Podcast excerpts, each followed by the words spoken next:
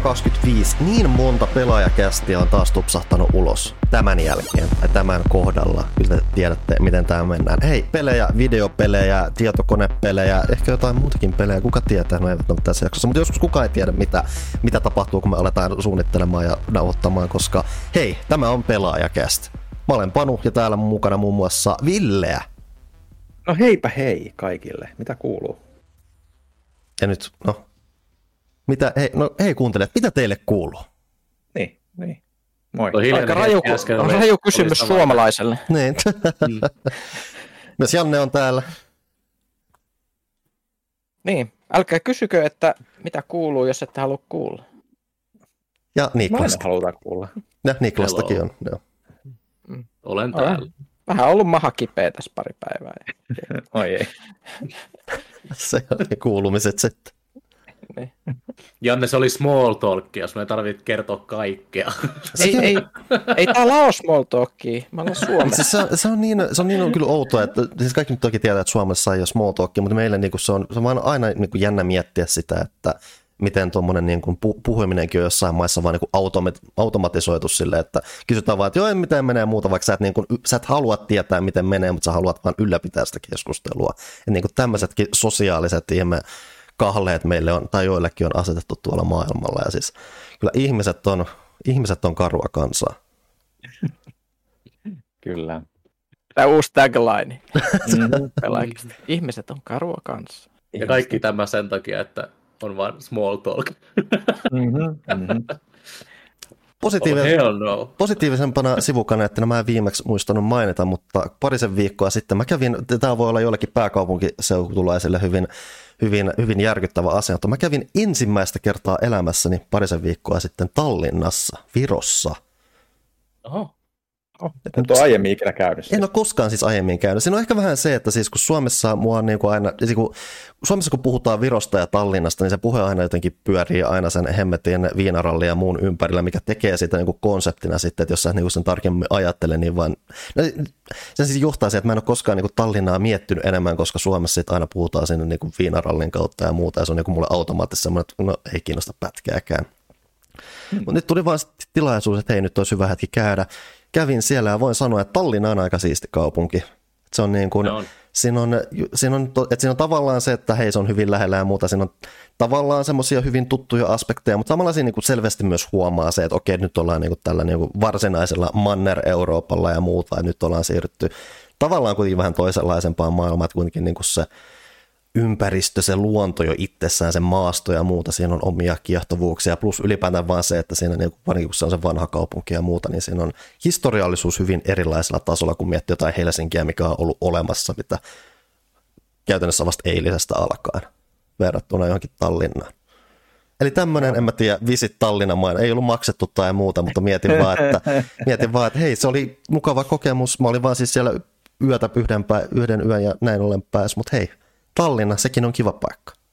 Mm-hmm, mm-hmm. Hei, tota, ennen kuin mennään kaupallisiin tiedotteisiin, niin meillähän on tässä jaksossa, mainitaan se nyt tähän väliin heti alkuun, että meillä on tässä jaksossa erityinen vierasosio. Janne, tota, sä teitseni, spiikkaa tähän nopeasti ja sitten se on tuossa myöhemmin tässä jaksossa, mutta kerro vähän nopeammin, mistä kyse. Itse mä ihan säikähin, kun mun nimi mainittiin yhtäkkiä. Mitä mä oon tehnyt? Öö, tota, joo, öö, uusi vierasosio. Haluttiin enemmän vieraita. Öö, ja jos haluatte tietää, miksi vierasosio on toteutettu tällä tavalla kuin se on, niin ihan vaan, että se olisi helppoa ihmisille, jotka tulee meille vieraaksi. Eli se on tämmöinen one-on-one keskustelu, joka kestää, mun tavoitteena on tehdä niistä semmoinen 30-40 minuuttia pitkiä, että niitä voi sanoa, että vierasosioksi, mutta silleen, että niitä ihmisparkoja ei tarvitse niin lypsää kahta tuntia, että et mm. keksivät sanottavaa. Ja tota, öö, tarkoitus on haastatella suomalaisia pelin kehittäjiä erityisesti, suomitevaajia, koska niitä on tullut kaikenlaisia kontakteja luotua tässä vuosien varrella, kun on jutellut ihmisiä haastatteluun ja muuta. Ja mä ajattelin, että ruvetaan kysymään niitä sitten haastatteluosioihin kertomaan niiden peleistä. Ja on hyvin mahdollista, että ne valitsen ne silleen, että jos esimerkiksi jollain ihmisellä on tullut tota, peli pihalle lähiaikoina tai on jotain kehitteillä, niin sitten heille annetaan sitä tilaa, koska kuten kaikki tietää, niin varsinkin indie-pelin kehittäminen on aika vaikea sen takia nykyään, että ei se, että ne työkalut olisi heikompia ennen, vaan sen takia, että pelejä tulee niin paljon. Niin on hirveän vaikea saada mitään näkyvyyttä millekään, kun tulee tuhansia pelejä jatkuvasti kuukaudessa ja miten, miten ihmiset löytää, niin yritetään niin kuin väkisellä sit nostaa enemmän esille suomalaisia pelin kehittäjiä. Ja tota, öö, meillä on pari tämmöistä jo nauhoitettu, eli tässä jaksossa myöhemmin tulee Jesse Makkonen, joka tunnetaan öö, Distraint peleistä ja sitten tota, nyt ihan uudesta After Dreamista. Tekee tällaisia 2D tunnelmallisia 2D-seikkailuja, tällaisia kestoltaan suht lyhyitä, semmoisia niin kuin, aika klassisia indie, indie-pelejä mm. ja tota, story-vetosia ja on niin kuin tämmöinen yhden hengen pelistudio. Sitten seuraavassa vierasosiossa on tulossa Juho Kuorikoski, tekee tällä hetkellä uutta, uutta peliä myöskin ja tota, tulee kertoa sit sen, sen tekemisestä sitten seuraavassa jaksossa. Ja tota, mä oon vähän kysellyt jo muitakin ihmisiä, että ketä saattaisi kiinnostaa ja yritän kerätä ihmiset tämmöistä listaa, mutta jos nyt satut olemaan semmoinen esimerkiksi suomalainen pelidevaaja, joka haluaisi tulla juttelemaan 30-40 minuuttia, niin kerro meille. All right. Tämä on nyt se, mitä lähdetään testaamaan ja, ja, ja Täytyy varmaan itsekin kuunnella se osio sitten jatkossa. Harvemmin tulee itse kuunneltua pelaajakästiä, mutta nyt kyllä kiinnostaa. Älä myönnä sitä. Totta kai sä kuuntelet mm. jokaisen kästi. Joo, mä rakastan niin paljon omaa ääntäni, että mä kuuntelen jokaisen jakson kaksi kertaa. Niin kuin no, sä kuuntelet sen jakson tässä, kun sä olet siinä. Niin, nimenomaan. Joten, joten se, et, ei ole tarvetta kuunnella kahta kertaa putkeen. Siis oikeasti mä kuuntelen, mutta, mutta joo. Öö, mennään sitten tässä vaiheessa niiden kaupallisten tiedotteiden pariin. Pimpeli pom, Seuraa kaupallinen tiedote ja amatööriteatterin jälleen kerran tarjoilee elisa.fi. Sami, my man, mitäs ukkeli? No, eipä tässä kummempia. Paitsi että Kerttu varaa aina meidän telkkarin, kun se ei halua enää mennä ulos, kun siellä on kylmää ja pimeää. Nyt kun Smitsille se Super Mario Bros. Bros. Wonder julkaistaan, niin ensi viikolla, niin missä mä sitten pelaan? Jaahas. No, mulla voisi löytyä sulle tohon jotain sopivaa. Tiesitkö Sami, että Switchillä voi myös pelata ilman sitä telkkaria? No, come on, Kartsa. Enhän mä nyt niin tollo ole. Tiedän siis totta kai, mutta mun ongelma on nämä isot kädet. En kyllä koe sitä pelaamista kovin ergonomiseksi. No mutta, nyt pääsee meikäpoika loistamaan. Kerro, kerro, kerro lisää. No kuulepas, itse asiassa Elisan verkkokauppaan tuli ennakkomyyntiin CRKDn valmistava Nitro Deck. Tämä deck on suunniteltu ergonomisesti meille sohvapelaajille, kenen telkkari on varattu. Eli, eli mä pudotan nyt mun Switchin ruudun tuohon dekkiin ja siitä tulee kuin Steam Deck. Sä sanoit ton, en mä. Näinhän se on. Nintendo Switchille löytyy myös erittäin mielenkiintoisia lisätarvikkeita, kuten tämä uusi Nitro Deck, joka tarjoaa tukevan otteen pelaamiseen, kun pitää päästä pelaamaan vaikkapa lentokoneessa. Nämä CRKD Nitro Deckit löydät nyt neljässä eri värissä, mukana myös GameCube Limited Retro Edition, jonka mukana tulee kätevä kantolaukku. Jos kiinnostuit, niin löydät nämäkin osoitteesta elisa.fi, kipikapi napu napu. Pimpeli pom, kaupallinen tiedote päättyy täältä erää tähän. Sellaista tällä kertaa. Mm, ennen kuin siirrytään tuohon Makkosen haastatteluun, niin mainittakoon nyt tässä välissä, että nyt on tullut semmoinen pieni merkkipaalu ulos kuin pelaaja, pelaajalehden 250. numero. Löytyy lehtipisteistä, hyvin varustetuista sellaisista, ja, ja, ja myös tuolta pelaajashopin puolelta voi irtonumeroa tilailla myös kotia kannettuna. Myös lehden voi tietysti tilatakin pelaajasopista, mikä kannattaa aina, koska, koska se on se, mikä tukee myös sitä toimintaa niiden kästin ystävyyksien ohella, ja kukapa nyt ei rakastaisi paperista lehteä ja ylipäätään hyvää pelitietoutta. Ää, mitäs tuossa 250 numerossa on? Siinä on ihan järkyttävä määrä arvosteluja, kuten tulee myös olla seuraavassakin lehdessä. Ää, päällimmäisimpänä Cyberpunk Phantom Libertyn arvostelu, joka ehti sitten tuohon ennen painoon menoa mukavasti, ja sehän siellä sitten komeilee kannessakin.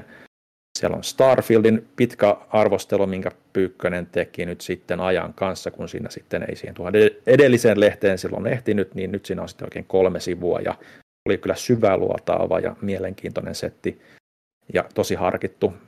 Ja Monta riviä kyllä. meni avaruuskävelyn puutteella. Useita. Nonni. Useita. Siellä on, se siellä on oma laatikko. Kyllä.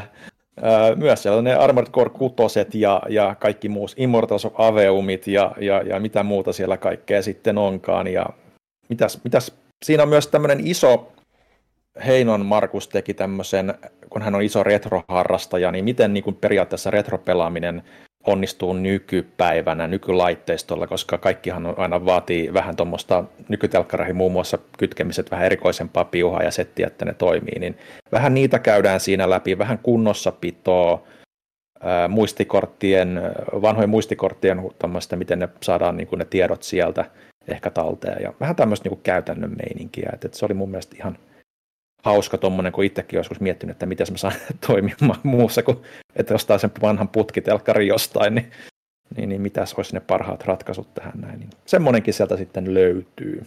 Joo, se on aika sellainen hardware-vetoinen juttu. Ja Joo. siinä on sellaisia, että, että jos sä et ole syvällä retroskenessä ja tutustunut johonkin hemmetin kuvanlaadun parantajalaitteisiin ja muuta, mitä siellä on, niin ne voi tulla aikamoisena yllätyksenä. Sekin kertoo tosiaan paljon siitä skenen tilasta, että siellä on tehty erillistä laitteistoa sille, että hei sä voit nyky, nyky muuten telkkareiden yhteydessä ja muuta oikeasti niin kuin pelata silleen ns semi-tarkoitetulla tavalla näitä kokemuksia. Että siinä kuitenkin on se, että nämä vanhat laitteet on sen verran ikääntyneitä, että nykylaitteissa mm-hmm. yhteensopivuus joko on olematon tai sitten vähintään kyseenalainen, että siellä on selvä harrastelija into vie pitkälle monissa asioissa. Mm-hmm. Ö, tässä artikkelissa ei mainittu, mutta kun puhutaan retrokoneista, niin haluan jälleen kerran muistuttaa, että jos omistat PSP-laitteen, niin tota, tsekkaa, että onko sen akku paisunut vuosien varrella, koska ne paisuu, itsellä ne... paisuu ja, ja, ja se ei ole kovin hyvä asia. Ainakin tietyt ne vanhemmat mallit tuntuu paisuva ainakin, että Joo, mä en tiedä, oliko Vitassa tämä ongelma, mä en siitä. Ei mulla ole ainakaan Vitas mitään ongelmaa Joo. itselläni, että... Joo, mutta mut itsellä oli se, muun muassa just se, että PSPn akku oli ihan sille, että se luukku niin kuin oli Joo, siis sen näkee, sen, näkee, sen, sen oikeasti Joo. näkee, että jos se ei ole kunnossa, niin Tota, mä palaan parin minuutin päästä. Okei. Okay. Koska nyt alkoi kuumottaa ja mä en ole muistanut, tästä on puhuttu monta kertaa, mä en ikinä muistanut tarkistaa. Ja jossain tässä huoneessa on sellainen niin kuin pommi, joka odottaa räjähtämistä. oh no. I'll be back. I'll be back.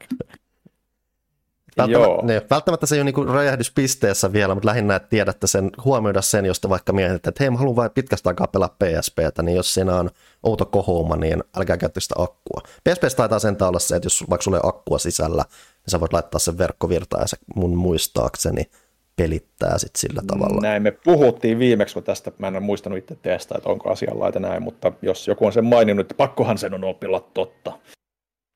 Öö, mutta mut, Tota, joo. Lisäksi tässä lehdessä on äh, Spider-Man 2 ennakkotesti, jonka Niklas teki. Mä en muista, puhuttiinko me tästä jo aiemmin kästissä, mutta Niklas sitä on tosiaan jo testaillut tuolla Lontoon puolella ja haastatteli äh, Brian Intiharia, eli oliko se nyt luova ohjaaja? Joo. Eli, eli sieltä sitten löytyy niin kuin kommenttia ja vähän ensitestiä ja niin poispäin. Arvosteluhan on sitten tulossa tuon seuraavaan lehteen näillä tiedoilla, koska pelihän ilmestyy vasta tuossa jonkun ajan päästä. Mutta se lehdestä, käykää hakemassa tosiaan hyvin varusteista lehtipisteistä tai... Aha, Janne löysi PSPnsä. Se, oli, oliko siinä vähän, näytti ehkä vähän. Katsotaan mikä on. Katsotaan, Janne, onko se pullollaan siellä se sun PSP-akku? Onko se tätä, tätä Discordia ei halua näyttää sitä kuulemma, mutta ei se nyt niinku pahasti nyt ainakaan. Ky- kyllä, se näkee, että se, olla... kyllä, se, kyllä se näkee, että se on lähtenyt sijoiltaan se. Pitäisikö sen olla täysin flätti sen akun? Kyllä se, siis eikö, ainakin mä en pysty tuossa kamerasta ihan täysin sanomaan, mutta näyttää, että se, niin kuin se kansi on lähtenyt niin kuin Ei, kannemaati juuri irti ihan tavallaan. Okei. Okay. Mut, mutta tota, sille mä, et, et, pitäisikö sen akun olla niin kuin täysin flätti vai onko se kaareva niin kuin ei se, ei se mun mielestä ole kaareva. Ei se kaareva ole, joo. että, että kannattaa käydä viemään jonnekin, jonnekin asemalle se. All right, tota, se on vähän kaareva mun mielestä tämä Tää, tää Joo. niinku silleen, silleen keskeltä pyöreä. Joo, kuulostaa jo siltä, että se on. Jep. Huhhuh. Aika on Huhhuh. saapunut. Nyt vaan sitten viemään jonnekin, jonnekin asemalle. PSP Battery Shape.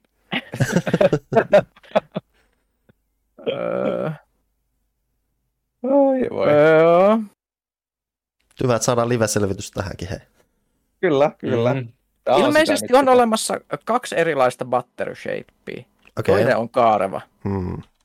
Ja tota, mä voin katsoa, kumpi näistä on niin kuin oikeasti kaareva. Katsotaan, mä niin kuin googletan reaaliajassa, onko mä kuolemaisilla niin tässä vai en.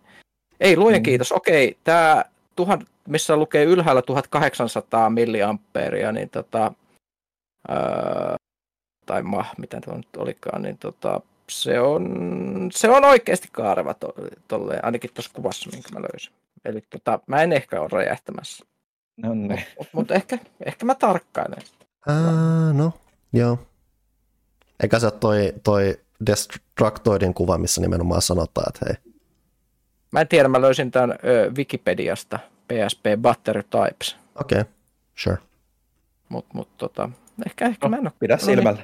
Mutta mut, mut tähän tuli niin jännitysnäytelmä keskelle kästiin, että et onko mä niin räjähtää sitä taivaan tuulla. Joo, että tosiaan... Mikä se oli se, se termi, mitä me käytettiin, niin jotain realismia, sosiaalista realismia? Vai niin, niin todella, todellakin.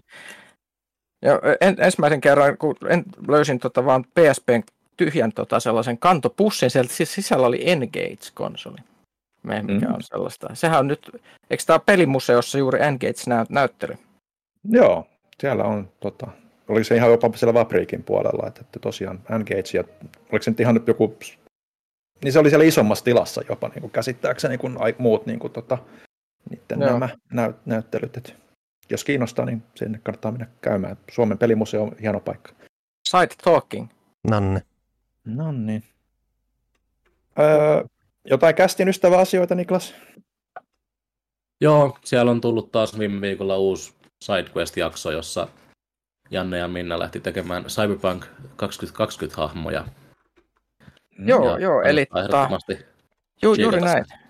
E- eli, eli kun on, kyberpunkki on nyt kovasti muotia, niin me haluttiin tehdä sillä originaali rope-systeemillä, missä on se hieno life path, mikä kertoo, että mit, minkälaista tyyliä sä käytät ja minkälainen elämähistoria sulla on ja muuta. Ja Minnahan sitten vannoi, että tämän jakson mukaan se sitten tekee kyberpunkkiin niin kuin uuden hahmon, joka sitten ikään kuin siirtyy sen, sinne peliin. Eli nyt on mm. todellista multimedia luvassa. Ehkä me kuullaan tästä lisää jossain vai? Potentiaalisesti, mm. kyllä. Eli kästin ystävyys, liittykää, do it. Se tukee tätä podcastia ja saatte uutta pelaajakästä sisältöä joka viikko, joka on siis vieläkin mun mielestä aivan tajunnan räjäyttävä etu. Ää, muita asioita. Meidän uusi verkkosivu tulee viimein ensi viikolla, jos kaikki, kaikki tota, merkit ovat oikein, oikein, niin vihdoin se tapahtuu. Joten please look ei, nyt, ei, nyt, ei nyt vielä tota, pidätellä hengitystä. Tässä vielä voi tapahtua vaikka mitä. voi tapahtua vielä vaikka mitä, mutta sen pitäisi tulla ensi viikolla. Okay. Joten... Kaikki mikä pelaajakästissä on luvattu. Mm-hmm. Tapahtuu. Mm-hmm. Toisin kuin viikkopalavereissa, ei kun siis. Oletusarvoisesti right. ensi viikolla. All right. Pitäkää sitäkin sitten siis silmällä. Öö, pidemmittä puheitta pistetään Jesse Makkosen haastattelu öö, tähän väliin käyntiin. Onko sitten Janne vielä mitään ylimääräistä sanottavaa? Kuunnelkaa ja oppikaa asiaa suomalaisesta pelintekemisestä. Tervetuloa Pelaajakästin vierasosioon vieraana indie-pelin kehittäjä Suomesta Jesse Makkonen ja sanotaan, että mielenkiintoinen ura, yllättävän pitkä ura on jo takana ja nyt on tullut syyskuussa sun uusi peli After the Dream pihalle ihan tuossa syyskuun lopussa, joten ajattelin, että käyttäisiin läpi mikä tämä peli on, miksi pitäisi hankkia, ja sitten vähän puhuttaisiin sun aiemmasta urasta. Joten lähdetään heti tähän menneisyyteen, eli miten päädyit pelintekijäksi? Joo, moro. tota, joo, päädyin pelintekijäksi tuossa vähän rapia kymmenen vuotta sitten koulun, koulun penkillä audiovisuaalista alaa opiskelin ja mietin, että mitä hän koulun jälkeen tekisi, koska en ehkä itse halunnut lähteä suoraan tälle alalle, mutta tota, siinä tuli semmoinen ajatus, että minäpäs lähden tekemään pelejä. Ja siitä, siitä sitten lähdin koulun jälkeen suoraan, perustin yrityksen ja lähdin tekemään tota esikoispeliä Silence of the Sleep. Ja tota, se on semmoinen aika karkea, ka, karkea pakkaus, mutta tota, sen jälkeen on kuitenkin pystynyt tekemään ihan täyspäiväisenä pelejä tähän päivään asti. Se meni sinänsä ihan ok. Kyllä se on, ja siis jos ihmiset ei tiedä, niin se, että ihminen pystyy indie-pelintekijänä tekemään pelejä täyspäiväisesti, niin ei ole todellakaan mikään itsestäänselvyys. Et, et siis se, on, se vaatii, va, vaatii ihan oikeita, oikeita menestystä, mikä on aika huikeaa, että sait sen ensimmäisellä pelillä. Ja tota, si, siihen on ehkä osaltaan vaikuttaa se, että sulla on tosi muistettava visuaalinen tyyli tyyli sellainen, että et, et, joka tietyllä tavalla, kun katsoo sun niin kuin, tuotantoa taaksepäin, niin on, on tunnistettavissa tietyllä tavalla vähän semmoinen trademark-tyyli. Miten sä itse kuvailisit tätä? Joo, kiitos. Uh, joo, uh, mitähän sitä lähtisi avaamaan? No joo, ehkä siinä on semmoinen tietynlainen värien käyttö aika tunnistettavaa ja sitten semmoinen niin kuin, olisiko noin likainen tyyli, että rosoinen ja vähän niin kuin sotkunen ja aika matala saturaatio, sävyjä paljon käytetty ja semmoinen tota, niin, varmaan se sieltä on jotenkin kehittynyt sitten siihen, mitä se nykyään on. Et joka, jokainen peli on pikkusen ehkä erilainen, mutta se niin jotain sitä tyyliä pysyy kaikissa peleissä läpi ja kyllä se koko ajan myös kehittyy. Et tuntuu, että joka niin ikinen uusi peli, minkä tekee, niin on aina pikkusen hienompi tyyliltään tai erilainen kuin vanha. Jep. Se on se sama korea varmasti siellä. Vähän sitä ydintä, että sulla on sitä 2D-juttua ollut ja vähän sitä esimerkiksi niin pikseligrafiikan ja sellaista niin kuin postprosessi-efektien sekoittamista. Ja Joo, kyllä, juuri niin. Uut, uutta ja vanhaa sekasi tietyllä tavalla. Joo, Et... Joo voisi sanoa, että se on niin pixel art ja low res vähän niin yhdistettynä. Niin sitten tulee jotain tuommoista. Se on aika jännä kombinaatio. Ja tota, siihen sitten tietysti yhdistyy se, että ö, ihmiset on tykännyt sun peleissä aika paljon myös tarinasta ja tota, sun se, jos sanotaan, että mistä sut niin kun, varmasti tunnetaan parhaiten nykyään on sitten Distraintti. Eli Joo, se on. Miten me avataan ihmisille, jotka ei ole kuullut Distraintista, eli, eli tota, miten, miten, se, se sitten, mihin se, miten sä siirryit siihen tästä ensimmäisestä projektista? No itse asiassa mulla oli ensimmäisen projektin jälkeen tämmöinen isompi projekti tekosessa nimeltään The Human Gallery, mutta tota, olisinko mä tehnyt sitä kuin 7-8 kuukautta ja mä huomasin, että mulla oli joku seitsemän minuuttia. tota, peli edennyt just, että se meni ehkä vähän yhväämisen puolelle ja tota, huomasin, että eihän tämä niin tule tällä menolla valmistuu ikinä ja sitten piti saada jotain kevyempää tehtyä. Ja tota, itse silloin vaimo ehdotti tuossa Halloween kolmen kuukauden päästä, että entäs jos vetäisit sinne jonkun pikkuprojekti ulos ja se oli aika hauska ajatus, ja mä lähdin tekemään tota Distrenttiä ihan kieliposkella ilman hieromista. Ja tota, sain sen valmiiksi siihen mennessä, julkaisin ja se ei myynyt käytännössä yhtään mitään. Se tota, jäi vähän sitten tonne pyörimään se peli, mutta sitten tota, yksi ää, toi kehittäjäkollega aiheutti, että entä, entäs jos käännän sen Androidille ja tuolle Apple-laitteelle. Ja mä mietin, että voisi koittaakin. Ja käänsin sen eka tuonne Androidille ja sitten me järkättiin silloisen Bundle Starsin, nykyään Fanatical kanssa tämmöinen iso giveaway justiin, että kun kaikki PClle niin saa peli ilmaiseksi, että kun käy katsoa traileria, käy katsoa sieltä Google Playsta sen peliä tälleen näin, niin siinä varmaan tapahtui jotain, että se yhtäkkiä rupesi saamaan pelaajia se peli ja se rupesi myymään tietokoneellakin ihan ok justiin. Ja tota, sitten mä jossain vaiheessa tein siihen tämmöisen deluxe edition upgrade, vähän visuaalista ilmettä paranteli, animaatio paranteli ja tämmöistä, niin tota, vähän niin kuin yllättäen, yllättäen tuli semmoiseksi omaksi niin menestyneimmäksi peliksi tietyllä tavalla, niin ihan hauska, hauska tarina. Se oli niin ihan sivuprojekti. Niin, siis se, se on sille jännä, että jälleen kerran, että, että se peli, peli oli kuitenkin periaatteessa se sama peli, minkä sä olit tehnyt aikaisemmin, mikä ei lähtenyt menestyä, ja sitten se vaati semmoisen jonkun mystisen hyppäyksen toiselle alustalle, ja sitten se sit lähtee vetämään to, to, toisellakin, että et, jälleen kerran se on aikamoista niin tiedettä indie-devaajalle, että et miten sä saat sun pelin myymään on. riippumatta sen laadusta. Että et, et peli voi olla vaikka kuinka hyvä, mutta jos se ei myy, niin mitä, mitä se, että et kun miettii, että kuinka paljon pelejä ilmestyy nykyään, sehän on ihan järjetöntä. Et, et. Joo, siis Joo, ja pakko sanoa, että silloin, vaikka aloitti kymmenen vuotta sitten, niin se oli aika paljon helpompaa. Ihan oikeasti silloin riitti, että teet aika hyvän peliä jossain määrin markkinoit sitä. Nykyään ei, ei välttämättä riitä sekään, että varmaan Disteratin kanssa, niin se giveaway toi tarpeeksi siihen silmiä, ja sitten oli ihan hyvä jäkä mukana, ja suoraan sanottuna, että se lähti. Tää, ei, ei siihen niin mitään taikatemppuja tai alla. Niin, että et se, se on myös indie tietysti sellainen lasti kannettavaksi, että periaatteessa sun pitää olla myös sun sen oman pelin markkinoija sitten, että jos sulla ei ole jotain koneistoa siinä. Joo, kyllä. Että et sun pitää kehittää suhdetta faneihin ja olla aktiivinen vaikka minkälaisessa paikoissa, mutta sehän näyttää, että sä oot kuitenkin haltsannut sen jutun sitten, että sä olet harjoiteltua sitä silloin jo niin kuin way back. Mikä, mikä on hieno. No jossain, jossain määrin ei ole kyllä oma suosikkihomma, että jos saisi päättää, niin mä poistaisin kaikki mediat ja tekisin vaan niitä pelejä, mutta toi Twitteri tai X se nykyään ampi, niin tota, se on ehkä ainut semmoinen ihan ok. Siinä on kiva välillä vaan huutaa, huutaa ja että se kun kuulee takaisin, niin sehän on ok. Ja ei, ei paljon niin tule kyllä muualla markkinoitua. Se on, mutta jossain, Pitäisi.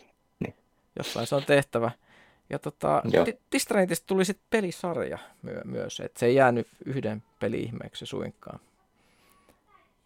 Joo, se, sitten kun se rupesi piikkaamaan ja myymään enemmän ja enemmän, niin se tavallaan rupesi käymään järkeä, että tuohon voisi miltei tehdä jatko-osan. Ja mulla oli itse ihan hyvä idea siihen tarinaan, mihin se voisi lähteä siitä. Niin se oli sitten semmoinen huomattavasti isompi projekti se kakkonen, että siihen meni jo puolitoista vuotta aikaa. Ja se on kyllä oikein hyvin niin sille yhden miehen peliksi myynyt ja tota, on ihmiset tykännyt siinä hyviä arvosteluja paljon ja on ollut hyvää palaute kaikin puolin siinä. Joo, ja Steamissa on todella hienot käyttäjäarviot ja muuta. Niin, tota, ö, jos ihmiset ei, ei tiedä, Distraint ei ole vielä sattunut eteen, nehän on tällaisia tarinaltaan tällaisia, miten, miksi näitä sanoisi tämmöisiä psykologisia, kauhuhenkisiä seikkailupelejä, tämmöisiä aika tarinavetosia, jossa on sitten tämä, tämä sun, mistä, mistä me puhuttiin aiemmin, tämä tämmöinen tietynlainen pikseligrafiikan ja vanhan ja uuden, uuden sekoitus. Ja. Ja tota, mit, mit, mit, mitä sä päädyit tähän Distraintin tarinaan sieltä, sieltä alun perin? Et, et tästä, m- miten tämä pieni Halloween-projekti tästä lähti? Ah, vitsi, kun en muista ihan tarkalleen. Sen mä muistan, että Distraint oli alun perin iloinen tasohyppelypeli ihan alkuun. Ja tota, siinä oli vähän sama juoni, että tämä pääjehu käy ulos mittaamassa, eli siinä pelataan niin ulosottomiehelle jossain määrin, tai tämmöisellä tyypillä, joka yrittää saada niin kuin, tämmöisestä yhtiöstä osakkuutta justiin, niin sille tulee tehtävä käydä yksi mummo ulos mittaa kotoa ja saa ihan hirveät henkiset, henkiset tota, vähän niin burnoutit siitä ja sitten se rupeaa vähän niin sekoilemaan siinä ja se tarina menee vähän kummalliseksi. Tota, sitten missä se tarina on sitten lähtenyt, niin ei ole kyllä mitään tietoa. Kai. Se vaan tuli jostain. Jostain se tulee, jostain se kumpuaa, en, en tiedä mistä. Mutta mut, mut, mut se on, se on vedon, vedonnut kyllä ihmiseen, että, että jälleen kerran, että, että vaikka ei olisi niin kuin hirveät suunnitelmaa, niin sitä voi vaan löytää sitten sieltä, sieltä sen yleisön. Et, et se, se, se niin kuin mua itteeni on, on, on tota, tämä on aina niin kuin ihan vaan niin kuin seurannut sivusta, että tämä on niin näitä y- yksiä pelejä nämä dist- joista niin kuin aina ilmestyy jostain ihmisiä netistä, jotka on pelannut niitä, tai niillä, niin niillä on hyvä sanottavaa siitä, että sillä on semmoinen aika niin kuin uskollisen oloinen fanikunta kuitenkin ihan, että, että mikä on kanssa aika, aika niin kuin hienoa, mihin tällainen niin kuin pieni indie-peli kykenee. Ja niin kuin Joo, yhden, kiitos. Yhden henken ke- ke- kehittäjä. Mutta mut, mut, tota, sitten sittenhän sulla tuli tämmöinen niin kuin, tämä Distraint 2, kakkonen vähän niin kuin suurempi ja kauniimpi, ja sitten sit sä yritit vähän tällaista niin kuin vaikeampaa projektia sitten, että et, kunnianhimo kasvoi hieman sitten sen jälkeen, vai miten tämä sanottaisiin? Voisi sanoa sille, että mulla on miltei ollut joka ikisen julkaistun pelin jälkeen jonkinnäköinen tö iso projekti justi, että nyt, tiedätkö, nyt mä otan sen kolme, neljä vuotta ja mä teen tätä justi, ja tota, se on aivan järkyttävän väsyttävä itsellä ainakin tuntuu, että se aika nopeita rupeaa menemään semmoiseksi möröksi koko homma, että on niin tosi vaikea jatkaa niin isoja projekteja läpi justi, että Distant 2 jälkeen mulla taisi olla, olisiko se ollut kolme eri projektia, ja sitten siinä tapahtui vähän sama, mikä siinä aikaisemmin, niin sitten mä tein sen pienemmän pelin, mikä on sitten tämä Heal, mikä on mm. sitten täysin, täysin tota tämmöinen erilainen, että se on niin ihan putselepeli puhtaasti. Toisaalta siinä on sama se, että tunnelma on tosi voimakas ja siinäkin on tarina kyllä, mutta se on niin oikeastaan ilman sanoja kerrottu. Ja se on, on kyllä hieno peli, mä itse tykkään siitä. Mä en ole ihan varma kuinka moni hiffaa sen pelin. Ehkä se vaatii myös pelaajalta aika paljon, että pitää niinku oikein yrittää päästä siihen tunnelmaan ja kaikkeen ja kipistellä vähän sitä peliä, mutta se on ihan, ihan hauska pikkupeli se, sekin.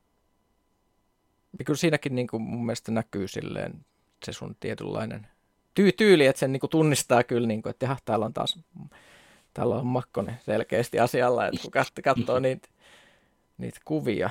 Ja tota, Mutta mut jos mennään nyt sitten ihan niin kuin uuteen asiaan ja siihen, mitä nyt tapahtuu, niin kerrotaan kaikki After Dreamista, puhutaan kaikki. Mulla on se itsellä asennettuna äh, Steamissa, mutta en ole vielä ehtinyt valitettavasti käynnistää, koska on aina liikaa pelattavaa eikä mitään ehdi koskaan tekemään. Mutta tota, kerro, kerro kaikki. Mistä me lähdetään? Mikä on After Dreamin tota, premissi? Mitä siellä tapahtuu? Joo, ja äkkiä vielä alustan After Dreamin sillä tavalla, että tämä lähti taas samalla tavalla. Mulla oli sitä ennen tämmöinen projekti kuin The Telos Monument, Joo. mitä tein yhdeksän kuukautta ehkä, ja sitten taas tuli sama, että ei vitsi, että... Ei pysty. Nyt, ja, ja, joo, ja tulee vaan seinä vastaan, ja se pakko viheltää peli poikki. Mutta joo, mä mietin, että mä teen nyt jotain pienempää. Mulla oli alun perin ajatus, mä teen semmoisen tunnin, ihan niin kuin pikku noveli tyylisen tarinajutun, mutta tota, sitten mä huomasin jossain vaiheessa, että ei, ei kyllä riitä aika tunnissa kertomaan tätä tarinaa, niin sitten se rupesi kasvamaan ja se on semmoinen niin kuin, se nyt kaksi-kolme tuntia ihan ok, ok mitta silleen, niin tota, mutta joo, tarinahan lähtee siitä, että tämmöinen nuori, nuori nainen tota, kertoo tämmöisestä unestaan niin psykologille että, tai tera, terapistille, kuka sen onkaan, että on, on jotenkin tosi toden tuntunen uni, että siinä, niin kuin, siinä unessa on sellaisia yksityiskohtia, mitä niin normaalisti unessa ei ole ja pystyy niin tuntemaan ja saa jotenkin liian aidon tuntuna. Ja mm-hmm. Lähtee kertoa sitä unea siinä eteenpäin ja sitten siinä kun pelataan sitä unea, mitä siinä tapahtuu. Ja ö, alkuun, alkuun siinä ei niin kuin kerrota oikeastaan, että mihin suuntaan se lähtee, mutta se rupeaa se koko unen ajatus ja se tarina pikkuhiljaa avautumaan siinä. Mä en oikeastaan tiedä, haluanko mä kertoa sitä tässä. Älä spoilaa, älä spoilaa. niin, sillä, että mä en ehkä halua kertoa liikasta, mutta tota, samalla niin kuin aikaisemmat pelit, että on, on niin kuin ehdottomasti tarinavoittoinen ja tunnelma on se, niin se oma ykkösjuttu. Että se on tosi vahva siinäkin mun mielestä.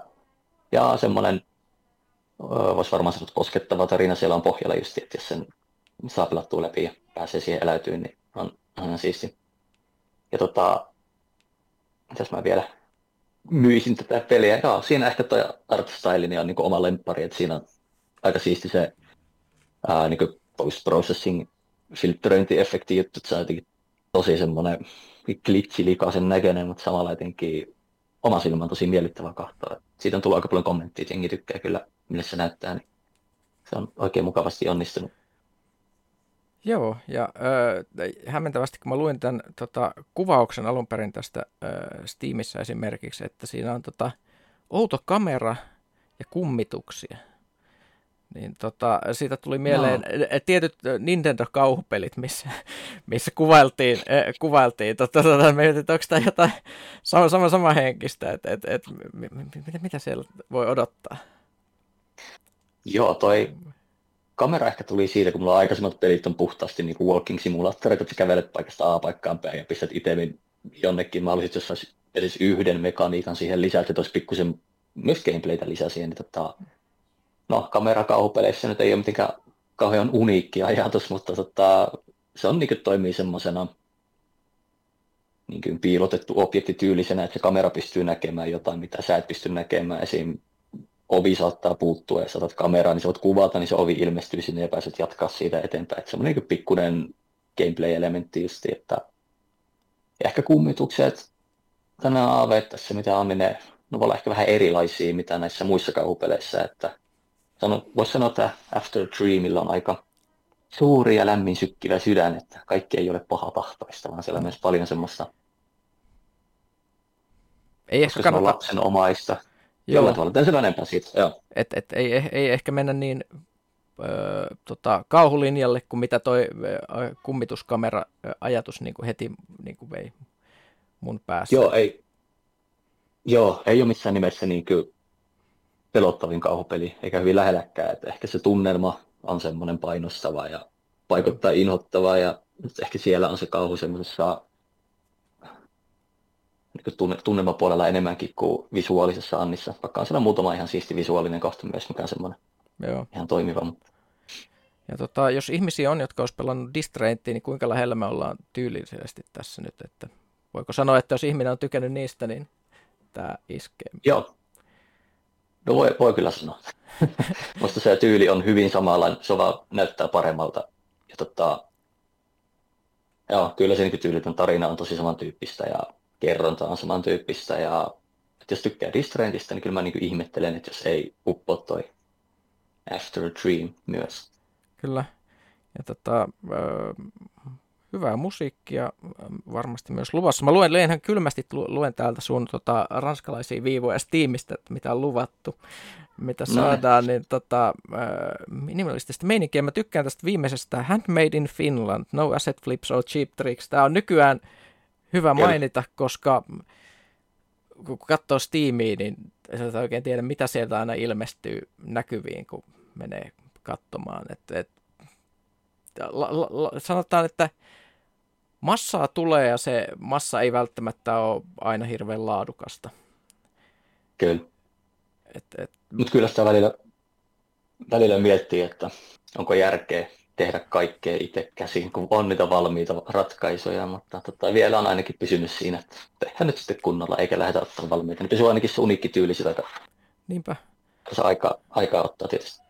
Niin, ehkä en tiedä, ehkä AI voi auttaa tulevaisuudessa, jos sä käytät syötät AIhin vaan sun omaa materiaaliin, niin silloin se on periaatteessa niin kuin, kuin itse tuotettu. Että... Joo, ei, ei lähdetä sille linjalle. se voi olla aikamoinen murros taas, että, että miten se Joo. sitten taas näkyy siinä, että miten tuota pelimassaa alkaa puskea. Että on, se, on se kyllä sanottava, että että että että on aika, aika niin vaikeaa nykyään erottautua missä, missään nimessä niin kuin et, et siinä mielessä on, sulla on ehkä hyvä, että sulla on aika sellainen niin kuin tosi tunnistettava tyyli, että et, et se varmaan auttaa sit pitämään ihmiset, että ne tietää, mitä ne saa, eikä tule mitään geneeristä asset flippiä todellakaan sieltä sitten. Joo, toivotaan ainakin. Kyllä, ja tota, öö, kun nyt ollaan tässä puffaamishengessä, ja mä, mä aion kertoa, että kaikille, jotka, jotka tätä uutta osiota nyt kuuntelevat, niin kun täällä tulee varmasti olemaan vieraana kaikenlaisia suomi ja muuta, niin mä kylmästi ja kaupallisesti puffaamme heitä, koska kuka suomalaista nyt niin puffaisi, jos ei toinen suomalainen. Nyt ollaan kuitenkin täällä niin pelaamisen periferiassa, niin, niin se on vähän sellainen velvollisuus. Niin otan, että, että, että mistä ja mille alustoille After Dreamia saa hankittua? Uh, löytyy Steamista, Kokilta, Epikiltä ja sitten konsoleille on ihan Switch, Pleikkari. Vitoinen, Pleikkari nelonen tulee tässä varmaan parin viikon sisällä. Xbox no. One ja sitten Series S ja X, eli käytännössä kaikille alustoille, paitsi mobiililaitteille ei löydy. No niin, eli, eli tota, hy, hyvin, hyvin vahva alusta. Ja se on jännä, jännä sitten toisaalta, että, että, että, että just kun puhuttiin, että Distraintti löysi periaatteessa yleisö sieltä mobiililta, mutta nyt ollaan sitten menty siihen, että Totta. ollaan pelikoneella. Joo, olikohan virhe. Niin, mä en tiedä, toisaalta mä oon kuullut aikaisemmin ihmisten sanovan, että, että, että mobiili on nykyään sit verrattuna jopa niin kuin näihin esimerkiksi johonkin Steamiin verrattuna, että se on aika vielä ehkä verisemmin kilpailtu, että, että se, miten Joo. sä siellä erotut kaupassa, niin se on huhhuh. Joo, se on vähän semmoista. Sitten tulee aina joka vuosi joku uusi, että nyt pitää joku apileveli päivittää ja kaikki ihan joko rupeat tekemään sitä ja vähän se ylläpitäminenkin siellä semmoista. En tiedä, miten pitkään vaikka distereitit löytyy enää. Että tällä hetkellä ei välttämättä saa enää uusille laitteille sladattua, niin voi olla, että tässä loppuvuoteen mennessä ne häviää kokonaan sieltä.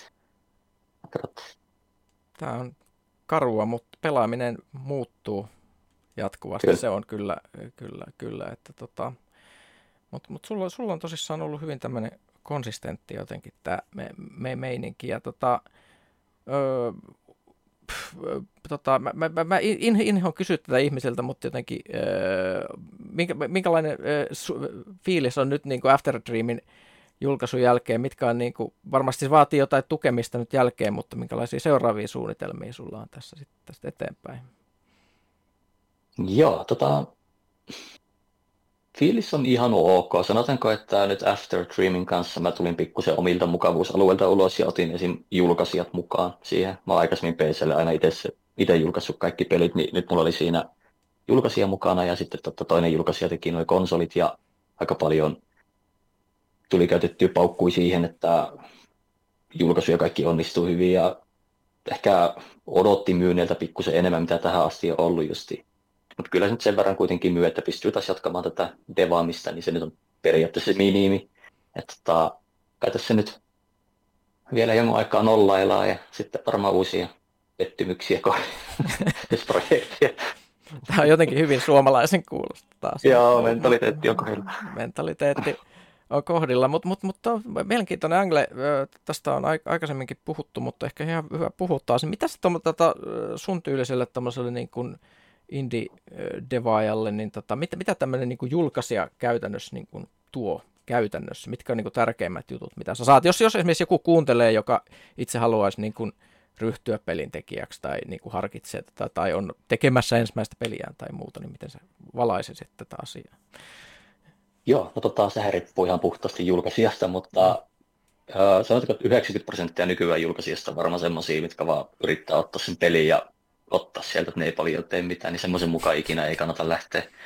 Mutta jos saa hyvää julkaisijan, niin he pystyvät tietysti rahoittamaan sitä tekemistä mm. ja tota, pystyvät mainostamaan ihan eri tavalla, pystyy viemään pelin, pelimessuille just Incamescomiin ja Tokyo Games Show ja muihin näihin. Niin tota, kyllähän siitä on apua, tai pitäisi olla apua ainakin paperilla, että mitä enemmän peli näkyy kaikkialla, tiedätkö, niin sitä, ää, sitä isommat chanssit sillä on sitten löytää se yleisö, niin periaatteessa julkaisija voi ottaa niitä markkinointipaineita itseltään pois ja myös jopa niitä rahallisia paineita siihen tekovaiheeseen, jos on hyvä julkaisi. Jep. Tämä niin kuin, tämä jos, jos niin kuin löytyy se hyvä matchi, niin kyllä niin suosittelen, että kannattaa varmaan ottaa se. Että kun se miettii sitä markkinointia, niin onhan sekin niin kuin se, että se, jos sä oot somessa puskemassa koko ajan sitä peliä, niin se on sitä pois sitä pelin tekemiseltä tietysti. Kyllä, Kyllä, ja se on tosi väsyttävää, kun pitäisi tehdä kaikkea yhtä aikaa, varsinkin itsekseen tekee, kuin muutenkin ihan tarpeeksi riittää touhua tuossa, niin siihen vielä kaikki kirjanpidon paperihommat ja markkinoinnit päälle, niin kyllä se niin kuin aika paljon vie pois siitä pelin tekemisestä. Kyllä. Mutta mut se, on, se on kyllä toisaalta, että et, mä, mä, mä edelleen jotenkin ihailen tätä, että sulla on tämä niinku, yhden hengen studiohomma ja niinku, ollut aika aika nyt niin kuin pitkään jo miettii, niin kuin jos miettii, että sä oot ollut sieltä sen niin kuin tämän, tällaisen ikään kuin indie-boomin niin kuin alkuvaiheesta ja jatkuu niin kuin vielä tähän päivään, niin se on aika, aika niin kuin vaikuttava suoritus. Niin olisiko sulla muita tällaisia niin kuin vinkkejä, mitä sä voisit ehkä jakaa ää, tämmöisille prospektiivisille pelintekijöille tai aloitteleville pelintekijöille, tai varoituksia, jos lähdetään tämmöiseen negalinjalle. Mm. no, kiitos. Tota, Ah, kyllä mä niin kuin, varsinkin itsekseen lähtee tekemään, niin itse miettisin, että kannattaa niin aika hyvin tunnistaa ne omat vahvuudet, että missä itse on hyvä, ja sitten yrittää suunnitella peli silleen, että se niin maksimoi niiden käytön, että käytät niitä niin paljon kuin pystyt. Ja sitten mm. sellaiset alueet, missä et ole hirveän hyvä, vaikka niin tota, yrität jättää niin vaikka siinä pelisuunnittelussa mahdollisimman pieneen osaan, että okei, mä en pysty tätä tekemään hirveän hyvin, niin se kannattaa olla sitten aika pienessä. Että se peli kannattaa ehkä suunnitella pitkälti siihen omia vahvuuksia ympärille justiin. Ja sitten se klassinen, jos on eka peli tai toka peli, niin älkää lähtekö tekemään mitään 10, 20, 30 tunnin e-posta, että ottakaa niin joku pienempi pienempi niin kuin hiottu hyvä kokonaisuus kerralla istia. Sieltä se lähtee. Kyllä. Tämä on myös sellainen hassu, että, että, että kun on tullut haastateltua niin kuin suomalaisia indie niin vuosia varrella enemmänkin, niin monesti ne tulee tämä esille, että olen oppinut, että älkää tehkö niin kuin minä tein. Eli tämä, tämä, tämä on niin kuin, aika, aika monesti ihmiset on lähtenyt sit niin kuin siihen hyvään, syvään päähän, just niin kuin sä sanoit, ja sitten siellä on ollut, voi olla aika niin kuin paljonkin haasteita, että et, et sit, ja sitten järjestää sanotaan, että älkää missään nimessä tehkö tätä, vaan lähtekää siitä pienemmästä. Niin. Eli se on hyvin, hyvin uskottava harjoitus tässä vaiheessa. Joo. Ja tota, se on, se on jotenkin kyllä kyllä, kyllä että Suomessakin niin kuin pelin tekemistä on aika monimuotoisena nykyään, että, että sitten se vaan pitäisi, pitäisi tosissaan sieltä niin kuin löytää ihmisten. että että sehän se varmaan on niin kuin isoin haaste niin kuin pelaajilla sitten, että ne kykenee yleensä tietämään, että tot, yeah. tota, mä tiedän, mi, mi, mi, mi, miten ihmiset kykenee seuraamaan, mi, miten, mi, mi, mit, mitä sä suosittelisit ihmisiä pysymään kärryillä asioista? Onko mitään keinoa pysyä kärryillä? Pelin, esimerkiksi suomalaisesta peliskenestä järkevällä tavalla? Hyvä kysymys. Tota... Mä, mä en tiedä vastausta. Mä rupesin miettimään sitä tämän, kun Joo, puhuttiin mä... ja se mun aivot vaan kulki sinne suuntaan. Joo. Mä ehkä joskus, joskus nähnyt jossain Redditissä tai jossain tämmöinen Suomi-pelit tyylinen kanava. En, en ole varma, onko semmoista olemassa. Tuli mieleen, että ihan sellainen olisi joskus ainakin ollut, niin en tiedä, olisiko sitten semmoisia sosiaalisessa mediassa olevia jotain paikkoja tai kanavia, missä niin puhtaasti keskitytään Suomi-peleihin, mutta en mä kyllä niin äkkisiltään keksi, että jos vaikka itse pitäisi selvittää nyt kaikki tekeillä olevat suomalaiset pelit, niin mihin sitä lähtee, niin, niin. tietysti erikseen on näitä Suomessa niitä developereille tehtyjä Discordissa on kanavaa justiin, niin sitä kautta nyt jotain infoa voi saada, mutta tota, joo, hyvä kysymys, en, en itse tiedä. Se on, koska siis ihan, ihan niin kuin näin pelijournon kannalta, niin siis mä haluaisin tietää enemmän, mutta mä en tiedä. Että et se mulle, mulle voi yhtäkkiä ihmiset kertoa, että hei semmoinen ja semmoinen on tullut, mutta koska sitä infovirtaa vaan tulee niin paljon joka päivä ja loputtomasti, niin mä en vaan siis yksinkertaisesti välttämättä ole kuullut jostain pelistä. Eli jos joku Suomi ihminen, joka on tehnyt jotain huikeita, nyt kuuntelee tätä ja miettii, että miksi siitä ei puhuta, niin se voi olla ihan – välttämättä sen takia, että tota, ei, ei, ei olisi kuullut. Et, et esimerkiksi suhun mä niin kuin tutustuin sun tuotantoon niin kuin silloin, kun se Steamin se virta oli niin kuin paljon pienempi ja sitten on niin kuin seurannut vu- vuosien varrella, mutta mut jos joku uusi nyt tulisi tällä hetkellä, niin mä en tiedä, miten se niin kuin tulisi sieltä. Et, eli älkää myös, myös, jos yrität ottaa, kertoa asioista, niin älkää lannistuko, vaan yrittäkää lisää ja yrittäkää jotenkin saada se tieto, tieto tota, kulkemaan. Ja tota, en mä tiedä, onko sulla muuta, mitä sä haluaisit kertoa, että minkä takia ihmisten pitäisi hankkia After Dream? Tämä, kaik, kaiken niin kuin huipennukseksi, miksi, miksi After Dream on niin hyvä ja se pitäisi hankkia? Joo, tota, no hei. Tämmöinen rehellinen pitsi, mä yritän myyä sitä liikaa, mutta jos tykkää tarinavoittoisesta pelistä ja ei halua pelata Starfieldia 100 tuntia tai jotain, niin tota, semmoinen kiva kolmen tunnin snäkki tuohon väliin, varsinkin Halloween, kun on tulossa, tykkää tämmöisestä, niin varmaan niin kuin huonomminkin voisi valikoida, että se on hyvä peli. Käykää kahtaa. Niin joo, Halloween tunnelmiin, ja jos haluaa tota, sellaista vähän jännää, mutta ei liian synkkää, niin sieltä. Joo, Varmaankin näin. Ja tota, jos ei halua sitoutua siihen yhteen peliin sille, että sitä oikeasti pelaa kuukaudet päivät. Tuntuu, että nykyään kaikki isot pelit miltei on semmoista, että pitäisi niin olla perheitä miltei, että lähtee vaikka jonnekin tehtiin pelaamaan, niin se on niin sille kiva, kiva, kun tulee sellaisia pelejä, mitkä pystyy vaikka alle 10 tuntia pelaamaan. Niin Jep. Se on... mun, mun näkemys. Se, mä, mä, mä pystyn allekirjoittamaan tämän, koska mä, ensin tuli Baldur's Gate, tuli Starfield ja sitten tuli Cyberpunk Phantom Liberty. Ja musta tuntuu, että mä oon niin kuin henkisesti ja fyysisesti täysin lopussa niin tämmöisenä niin kuin, näiden yhdistelmän jälkeen. Mitä sä muuten, hei, mitä sä pelaat itse tällä hetkellä? Mikä on hyvää? On, onko tullut tänä vuonna jotain helmiä tai muuta, mitä sä haluaisit suositella tai ihan mitä vaan? Mitä sä teet? Uh, no, Resident Evil 4 remake tietysti oli ihan sairaan hyvä, siis ihan oikeasti älyttömän hyvä. Ja tota, mä oon tota Dead Spacein remakea myös vähän silmäilyä. En ostanut sitä heti, kun tuntui, että oli aika hintokohilaan, niin varmaan nyt tässä loppuvuoteen mennessä tulee se pelailtua. Ja... Se on muuten tosi hyvä kans, mä pelasin sen. Joo, mä, mä oon kuullut sen. Joo. Tää Starfieldin mä otin työn alle. Mä en ole varmaan ikinä mitään Bethesdan peliä pelannut läpi asti. Mä vähän niin kuin pelkäsit nekään siinä käyn. Mä päädyin sitten Starfieldissa, että mä pelaan pelkkää pääjonta. mä tein yhden sivuquestlain, niin mä pelasin sen loppuun asti ihan, kun 30 tuntia siihen meni. Mutta se on ihan... aika inhimillisen mittainen, mutta se, se, se on karu toisaalta, niin kuin mä, mä joudun nyt kertomaan sinulle, että missä sitten kaikki parhaat jutut. Niin, mä tiedän. ne, ne, ne, ne, ne, neljä iso side story on mun mielestä oli parempia kuin pääjuoni, mikä on nyt, nyt, nyt niin kuin, mutta se on sitten, että sit jos sä pelaat niitä, niin se, jokainen niistä, mä en tiedä kuinka monta tuntia niistä tulee per osa, 15 tuntia tai jotain per sivujuoni. Niin, niin, niin, niin. Joo. No, nyt on silleen, että peli on pelattu läpi, sikinä haluaa uudelleen pelata sitä, niin voi keskittyä sitten siihen sivu, sivujoni juttuun, mutta tota, Kyllä. ei tässä nyt ole silleen mitään. Tällä hetkellä ei ole oikeastaan mitään peli alla, että Tuleeko että, mieleen tämmöisiä niin kuin mitään keksi. kauhujuttuja näin tämmöisenä tietyllä tavalla, sä oot kuitenkin siihen genreen ikään kuin sijoittunut, niin tuleeko sulla mieleen indie-osastolta sieltä mitään semmoista muuta tällaista, mitä ihmiset olisi voinut missata?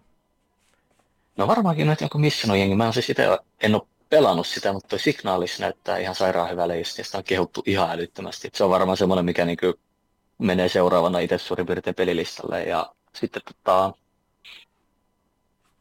joku mulla oli mielessä, mikähän se oli. Joku, joku India-pelin kenttäisi tulossa loppuvuoteen mennessä, mutta... Joo, mä, mutta mä tiedän, että sä tykkäät Signaliksesta, no. kyllä, ei, ei, ei siinä mitään, siis sehän no, on... Har... Ö, Joo, a... se näyttää siis Vähän niin kuin Resident Evil plus Silent Hill isometrisesti näyttää retro Metal Gear-kauhulta semmoiselta pikseliä ja efektiä. Ja outoa saksalaista mistä radiosta ja joo, no niin. se on hyvin, hyvin sun juttu. Kyllä, mutta no, tota, hyvä, siinä tuli vähän suosituksiakin. Mutta ennen kaikkea ihmiset, jotka tätä kuuntelee, niin tarinaopetus oli, että en piti mennä nyt ostaa se After Dream. Kympihintainen peli ei ole hirveän paha ja. sieltä. Suosi suomalaista. Ja tota, kiitos kun kävit kästissä vieraana ja tota, tule kertomaan sitten seuraavastakin pelistä vaikka. Mikä no, se sitten onkaan. Janne. Joo, kiitoksia kun otit minut tänne. Ei mitään. Me on, me on puhuttu kuitenkin vuosien ajan, vuosien ajan ja seurattu sun tekemisiä, niin kyllähän se nyt oli niin kuin aika selkeää, että piti tänne saada. Joten tota, yes. hyvä. Ja tota, me siirrymme sitten kästin normaaliin osioon. Morjens. Moro. Ja haastattelusta siirrytään kaupallisiin tiedotteisiin, eli Pimpeli Pom! Nopea muikkari Elisalta, jossa PlayStation 5 on vielä hankkimatta, niin nyt vielä hetken on saatavilla FC24 ja NHL 24 bundle-paketit huikeaan 499 euron hintaan. Aivan oikein, eli tämä koko kansan konsoli PS5 plus joko NHL 24 tai FC 24 peli mukaan yhteishintaan 499.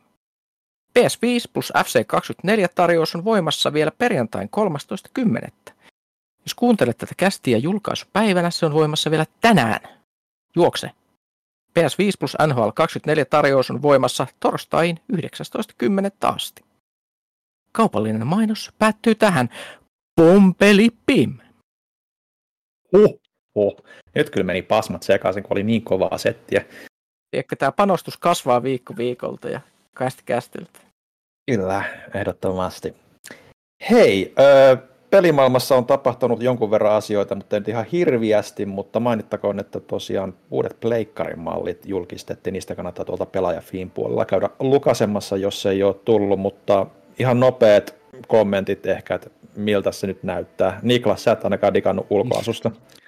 Joo, mä naureskelin, että miten ne on tehty siitä levymallista vielä rumemman kuin mitä se oli aiemmin. se on ihan kostaan Minecraftista nyt. Oliko se nyt niin, että se kova levy on siinä, niin, tai siis se levyasema on niin kuin irrotettava? No siis siinä, siis jos sä ostat sen levyasettoma, levyasemattomamman version, niin sä voit ostaa siihen myöhemmin semmoisen, minkä sä ujutat siihen. Mä en tiedä, en välttämättä Joka usko. maksaa enemmän loppujen lopuksi. Niin, sitten, niin siis, totta, no siis totta kai, koska se on erillinen osa ja sen myötä mä mietin kanssa, että, että, että jos sä ostat ton, ton, ton niin kuin varsinaisen heti levyasemallisen version, niin mä en jaksa uskoa, että se on välttämättä irrotettavissa siitä. Niin, no mä just mietin sitä, että onko se irrotettavissa siitä, koska tuntuisi hassua, että nyt, että kun niillä on tommonen, niin periaatteessa ne voi vaan niin kuin tehdä yhtä mallia sitten Niin, mä periaatteessa luulen, että se, ne tekee niillä. vaan yhtä unittia ja sitten osassa vaan on se levyasema. Niin, en tiedä, voi olla. Siis ei, ei ole mitään Sä, mainintaa. säästö, virallisesti. säästösyistähän varmasti niin kuin noissa limmit on tehty, että menee vähemmän materiaalia ja pienenee Mm. kustannukset, niin luulisin, että voi olla tommonen. Mutta sehän selviää, kun ne tulee, tulee Niin. ihmiset alkaa purkaa niitä. Joo. Mutta joo, eipä siinä kauheasti mitään muuta, että mitä niin kuin tilavuudeltaan 30 prosenttia pienempiä ja muuta ja näin. Että siis, eh, ei, ei, nyt kauhean merkittävän slimmi verrattuna siihen, kun miettii, mitä esimerkiksi jonkun PS2 kanssa aikoinaan esimerkiksi tapahtui ja muuta. Ja PS3 Mm. mm. kuitenkin laihtui jonkun verran vuosien varrella, mutta ehkä se, tässä on nyt vielä vuosia todennäköisesti aikaa. Joo.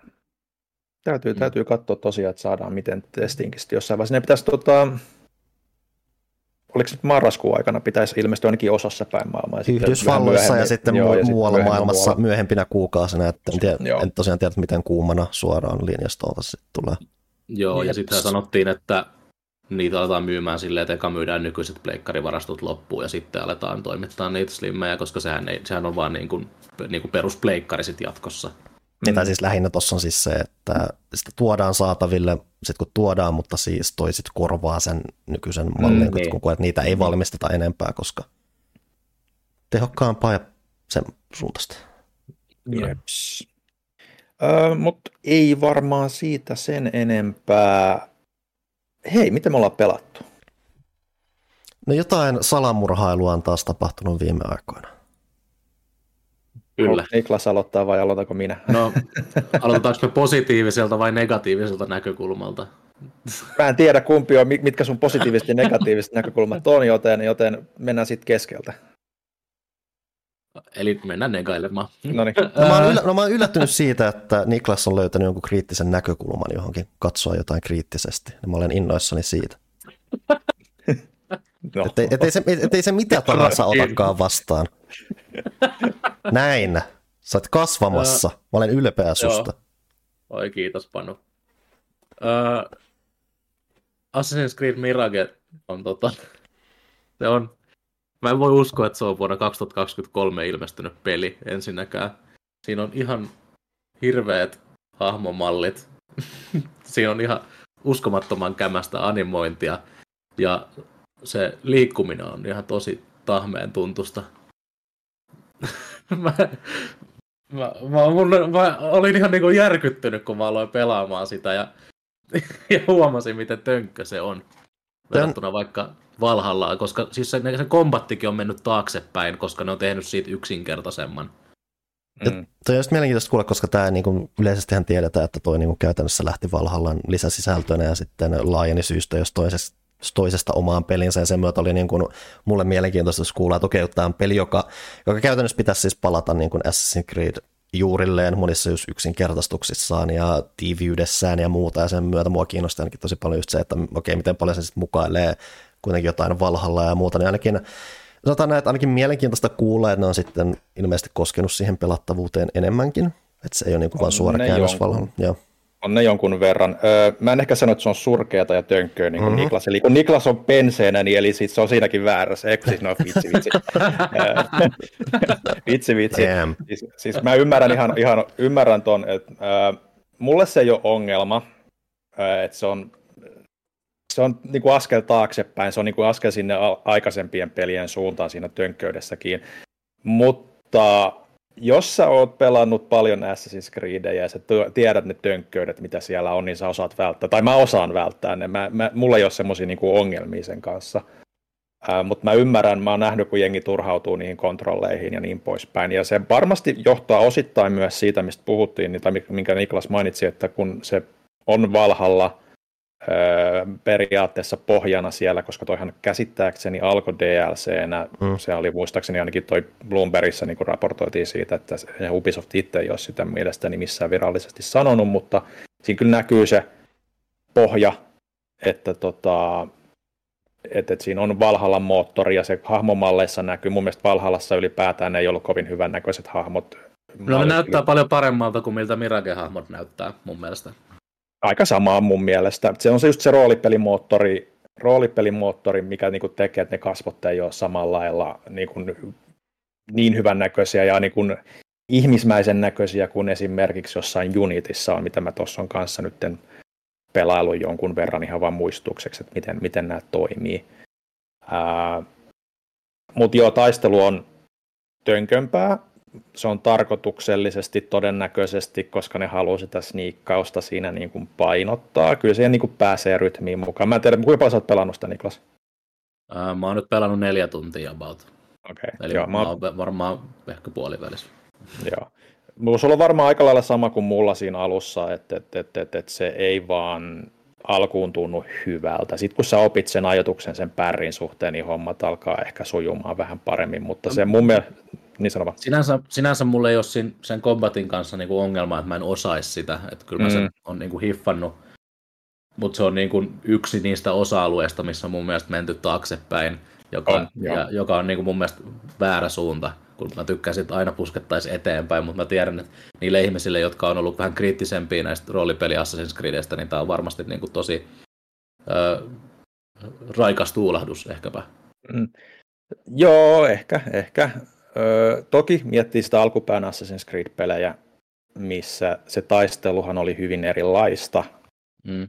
Siinähän se on just sitä semmoista rytmikästä napin painelua periaatteessa, ja se pystyt oikeasti niin kuin hallitsemaan niitä isojakin vihollisjoukkoja. Niin se on paljon rupes... sitä niin kuin vihollismassojen lukemista ja niihin reagoimista, just mikä toki meni vähän äärimmäisyyksiin lopulta, että sit kun sä opit sinne, pystyt käytännössä tap, tappaa Apuna kerrasta kaikki, mutta tavallaankin siinä oli silloin kun se oli vielä uutta, niin oli oma viehätyksensä toki, koska se tavallaan kertoi siitä sun assassiinikykyjen kasvusta. kasvusta.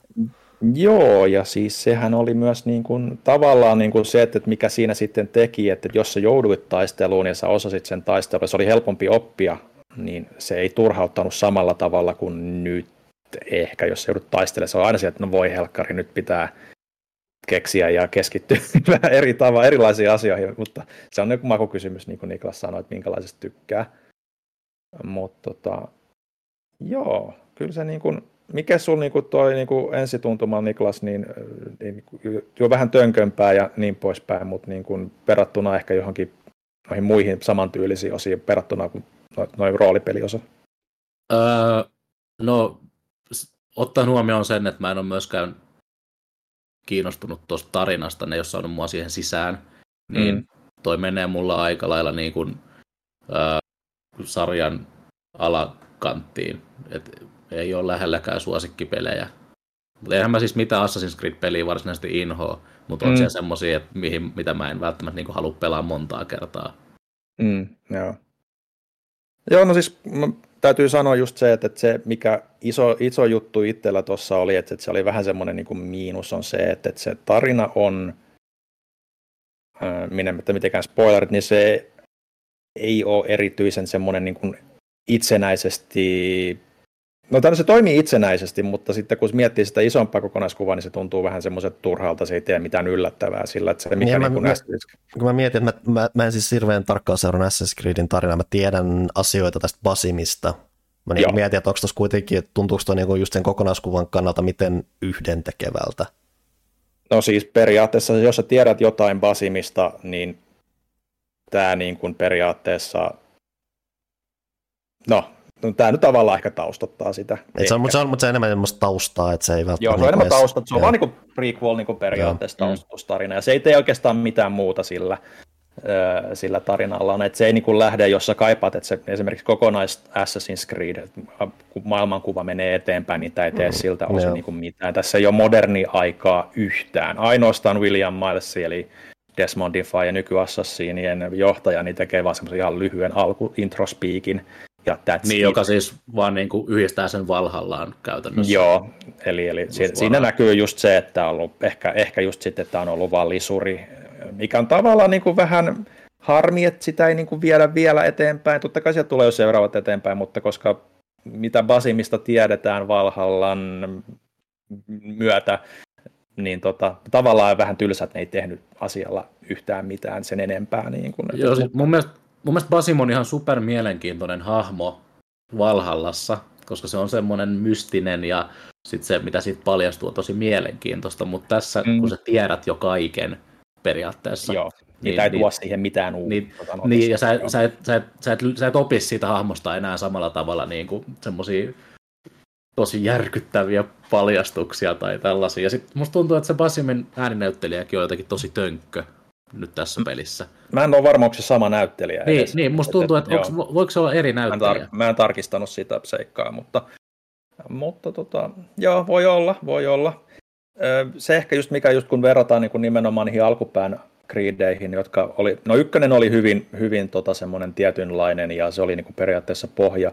Tässä on jonkun verran niin kuin sitä ehkä enemmän kuin kakkosta, että, että, että on tosi riisuttu, että, että puuttuu niitä tiettyjä semmoisia suoraviivaisempia tehtäviä ja ei, ei ole mitään semmoisia mielenkiintoisia pusleja, ei ole tota, mitään periaatteessa, niin kuin, siis hahmokaartikin on yllättävän pieni, joten sen, senkään suhteen ei niin kuin, tapahdu mitään semmoisia mielenkiintoisia ihmissuhteita, että tässä oikeastaan vain yksi semmoinen keskeinen, mitä ne niin kuin, pui, mikä näkyy ehkä osittain sit siinä, että tota, tämä on vain ollut lisuri aikanaan, mutta mä olen itse asiassa ollut vähän positiivisemmalla mielellä asiasta kuin Niklas. Kyllä mä niin on huomannut sen, miten paljon mä oon kaivannut sitä vanhan tyylin Creedia. Tämä on askel siinä mielessä oikeaan suuntaan mulle, mutta on selkeitä puutteita kyllä, että mä en niin oikeasti kaivaa sitä Valhalla ja Odysseyn tyyliä yhtään, mm. missä sä juokset päin, päin niin kuin mitä tahansa, niin se kiipee siitä. Niin tota, Best. Niin, mutta siis ei ole mitään kiipeilypulmia, sun ei tarvitse miettiä mm, yhtään mm, minne, totta, mitään. Totta, niin kuin, ja, ja et, et se on niin kuin se mun isoin ongelma, että siinä ei ole mitään semmoista niin kuin, ajatustyötä. Ja sitten se plus se skaala, mikä niin kuin niissä on ollut niin kuin maailman osalta noissa roolipeleissä, Valhallassa varsinkin, niin sä et oikeastaan, niin kuin, mikään paikka ei jää mieleen. Ja, ja sä et opi tuntemaan niitä paikkoja, joten tässä niin kuin on se, että on yksi kaupunki, Bagdad, niin mä tunnen sen kaupungin paljon paremmin, mä tiedän mitä siellä niin kuin on niitä mahdollisuuksia, ja ne reitit jää niin kuin mieleen. että et kyllä se, niin kuin se parkour ei ole niin hyvää kuin ehkä joissain muissa osissa, mutta se on niin kuin just riittävän hyvää, että siinä tulee se sama fiilis, että hei, että tosta näkee niin kuin oikeasti pakoreitin, mikä voi piilottaa, mutta ei tarvi aina mennä johonkin pusikkoon kykkimään niin kuin, niin kuin Valhallassa tai Odysseessa, että, että, että sä oikeasti pääset niin kuin karkuun tai huomiosta mm. pois. Mm. Että, että se on, niinku, se on niinku ihan kiva. Niinku. Siitä parkourista mä tykkään, se ei ole ihan niin smoothia, mutta mä just pelasin Unitykin ainakin konsoleilla, niin herra jestas, miten tahmeita se meininki on, ja kontrollit ja kaikki siinä. Et, et, et ehkä se just, että on 60 fps, niin se jonkun verran kompensoi sitä niin kuin siihen verrattuna. Mä en tiedä, miten Unity hyvin toimii PCllä tätä nykyään. No kyllä se varmaan moderneilla teknologioilla niin kuin pelittää ihan Mä vein huomioiden se, että mulla siis aikoinaan syy, miksi mä niin jätin Assassin's Creed tosin pelaamatta kolmosen jälkeen oli myös se, että se on, siellä on aina ollut se tietynlainen jäykkyys siellä taustalla. Mä veikkaan, että vaikka Joo. Unitissakin nostasit vähän ruudun päivitystä, niin siellä on se perustahmeus jotenkin pohjalla vielä edelleen, että se on aina, koska siis Assassin's Creed se oli aikoinaan, kun se tuli, niin se oli niin kuin hyvin erikoinen peli ohjata, koska siinä oli just mm. se, että hei, sulla on tämä niin kuin nappi, mitä sä pidät pohjassa, millä sä niin kuin teet aktiviteetteja. Se, niin kuin, se oli se nyt ei suoraan ollut niin tankkikontrolleja, mutta siinä oli melkein tuntu välillä, että siinä on semmoinen tankkikontrollien henki paikkoin siinä tietyllä meiningissä, mm. mitä sä harrastit siinä ja muuta, että se on niin kuin hyvin semmoinen erityislaatuinen tavallaan, ja se, niin kuin, mikä on just tavallaan jännä kuulla tuossa, niin kuin, että ylipäätään tosi niin kuin, niin selkeää, että niin kuin, tässä niin kuin näkyy muun muassa tässäkin keskustelussa, että Assassin's Creedin niin kuin väki on, fanit on, fanikuntaan selvästi on vähän jakaantunut siinä, että hei se pelisarja on ottanut vähän eri muotoja ja se myötä kun toisille tehdään jotain muuta, niin toinen, saattaa, toinen, toinen saattaa tuntea itsensä ulos jätetyltä, mutta niin kuin, tavallaan niin kuin tosi niin kuin just mielenkiintoista nähdä, mikä niin kuin Ubisoft nyt tekee tuon tilanteen tuossa sitten ja niin kuin, mm mikä, se, mikä, ne, mikä ne näkee just niin kuin oleellisena siinä, että onko se, niin kuin se tönkkyys siinä, miten siinä, miten just, että onko se, niin kuin, katsotaanko just, niin kuin, että miten iso osa se on sitä henkeä ja muuta. Että, niin kuin, että siinä on paljon niin kuin, design-ratkaisuja ja muuta, mitkä tavallaan on tosi mielenkiintoista seurata ja niin kuin, miettiä, että oikein, miten niin kuin, fanit ja miten kehittäjät niin kuin, tulkitsee tämän kaiken, mikä tässä on mm. päällä ja muuta. Joo, mm. et, et, et, se mikä niin tuosta tönkköydestä niin tuli mieleen, että mä pelasin myös Assassin's Creed 2 ja Brotherhoodin jonkun verran myös tuossa niin testaistailun vuoksi, että niissä on, niissä on edelleen, vaikka se on niin tönk, niin se vanha tönkköys on, niin se viehättää kyllä mua niin kuin monin paikoin, mutta sentään Mirages ei ole sitä, mitä niissä on, että sun periaatteessa, jos sä haluat mennä niin kuin parkourissakin oikein. Sun ei tarvii niinku sitä kameraa kääntää just oikeaan mm. kulmaan, että se hahmo menee sinne, ja siis se on, se on just vähän se, se, on jo iso, se on jo iso juttu. Se on niin melkein jo se tank, tankkikontrollien perimä tavallaan, että se on yllättävän paljon asioita, mihin pitää kiinnittää. Hyvin tuota, tarkkaa semmoinen kameran Joo. ja suunnan hallinta. Et, et se ehkä just mikä tuossa niin toimii mulle ja varmasti monille vanha just, että se skaala, että se on se oikein kokonen. Et, et, et, ehkä siellä voisi tehdä kunnianhimoisemmin niin kuin asioita, mitä niin kuin samalla tavalla kuin Kakkonen ja Brotherhood teki, vaikka ne oli pienempiä pelejä. Nyt se, että ne ehkä kunnianhimoisuudet on enemmän siellä niin kuin tarinan puolella ja, ja tehtävi, erilaisissa tehtävissä. On tässäkin siellä jonkun verran noissa, noissa niin kuin isommissa niin kuin linnakkeissa, esimerkiksi jotain vankilajuttuja ja tämmöisiä, niin siellä on ihan mielenkiintoisia niin kuin hiiviskelymahdollisuuksia ja niin poispäin. Ja ne toimii yllättävän hyvin mutta tota, mä en ole taas ole dikkaa. Oletko jo saanut Niklas sen Assassin Focuksen jo käyttöön? Öö, en, mulla on, siis, mulla on se Eagles Eye-juttu, millä mä pystyn vaan niin näkemään viholliset seinien läpi, mutta jos siinä tulee joku Joo, joo, siis siinä on se niin... Assassin Focushan on siis semmoinen uusi mekaniikka siinä, että, että sä periaatteessa pystyt niin kartuttamaan sitä, kun sä teet stealth-killejä, että sun mm. täytyy mittari, ja, ja, ja sitten kun sä käynnistät sen, kun sulla on se mittari, niin sä pystyt niin kuin salaman nopeasti teleporttaamaan kaikkien merkattujen vihollisten luokse ja tappaa ne niin kuin yhdellä iskulla. Okay. Eli sä pystyt myös teleporttaamaan sen avulla niin kuin jonnekin tosi kaukasten vihollisten luokse. Et se niin kuin, tavallaan rikkoo sitä, mutta sitten se on just semmoinen, niin kuin mä itse käytän sitä niin kuin enemmän siihen, että mä kompensoin sitä, jos mä möhlään, että mä huomaan, että joku niin tuolla kaukana on just huomaamassa, mutta niin sitten mä niin kuin estän sen niin kuin mm. hälytystilan ja sen kömpelön taistelun sillä niin kuin pystyn välttämään. Niin, niin siinä mielessä se on aika silleen ehkä tasapainottava juttu, jos ei tykkää siitä taistelusta. Et ehkä se tasapaino sit siitä, niin kuin sullakin varmaan menee parempaan suuntaan, jos sä jaksat pelata sitä. Öö, mm. Mutta mut joo, siis ei niin hyvä kuin se olisi voinut olla, mutta ei nyt mun kirjoissa ehkä nyt tehdä mikään maailman huonoinkaan, mutta mulla ei, on, ei, on, ei sitä, mitä mä kaipasin. Mulla, mulla on nyt ollut selkeästi silleen, että mä en ehkä, tai mä, mä, mä silloin dumasin Valhalla tosi paljon, kun se tuli. Mm. Nyt kun mä oon pelannut sen tässä vuosien varrella viimein läpi, niin pahalta kuin se kuulostaakin, että se oli niin pitkä, mm. Öö, niin tavallaan nyt kun mä oon pelannut Miragea, niin mä oon ehkä oppinut arvostaa Valhalla vielä enemmän sitä, kuinka paljon mä sitä loppujen lopuksi oikeasti tykkäsinkään siitä. Okei, mulla on just päinvastainen efekti, joten että voi helkkari, miten puuduttava Valhalla olikaan, ja jopa se Dawn of Ragnarok, niin että ei helkkari, että kun ei jaksanut mitenkään. Että niin, Mut Toki siis viikinkin teema on mulle paljon niin kuin lähempänä sydäntä kuin tämä, mikä täällä Bagdadissa tapahtuu, koska mä en tunne Bagdadin historiaa niin läheskään niin tota, tarkasti tai niin kuin lähi historiaa yleisesti ottaen.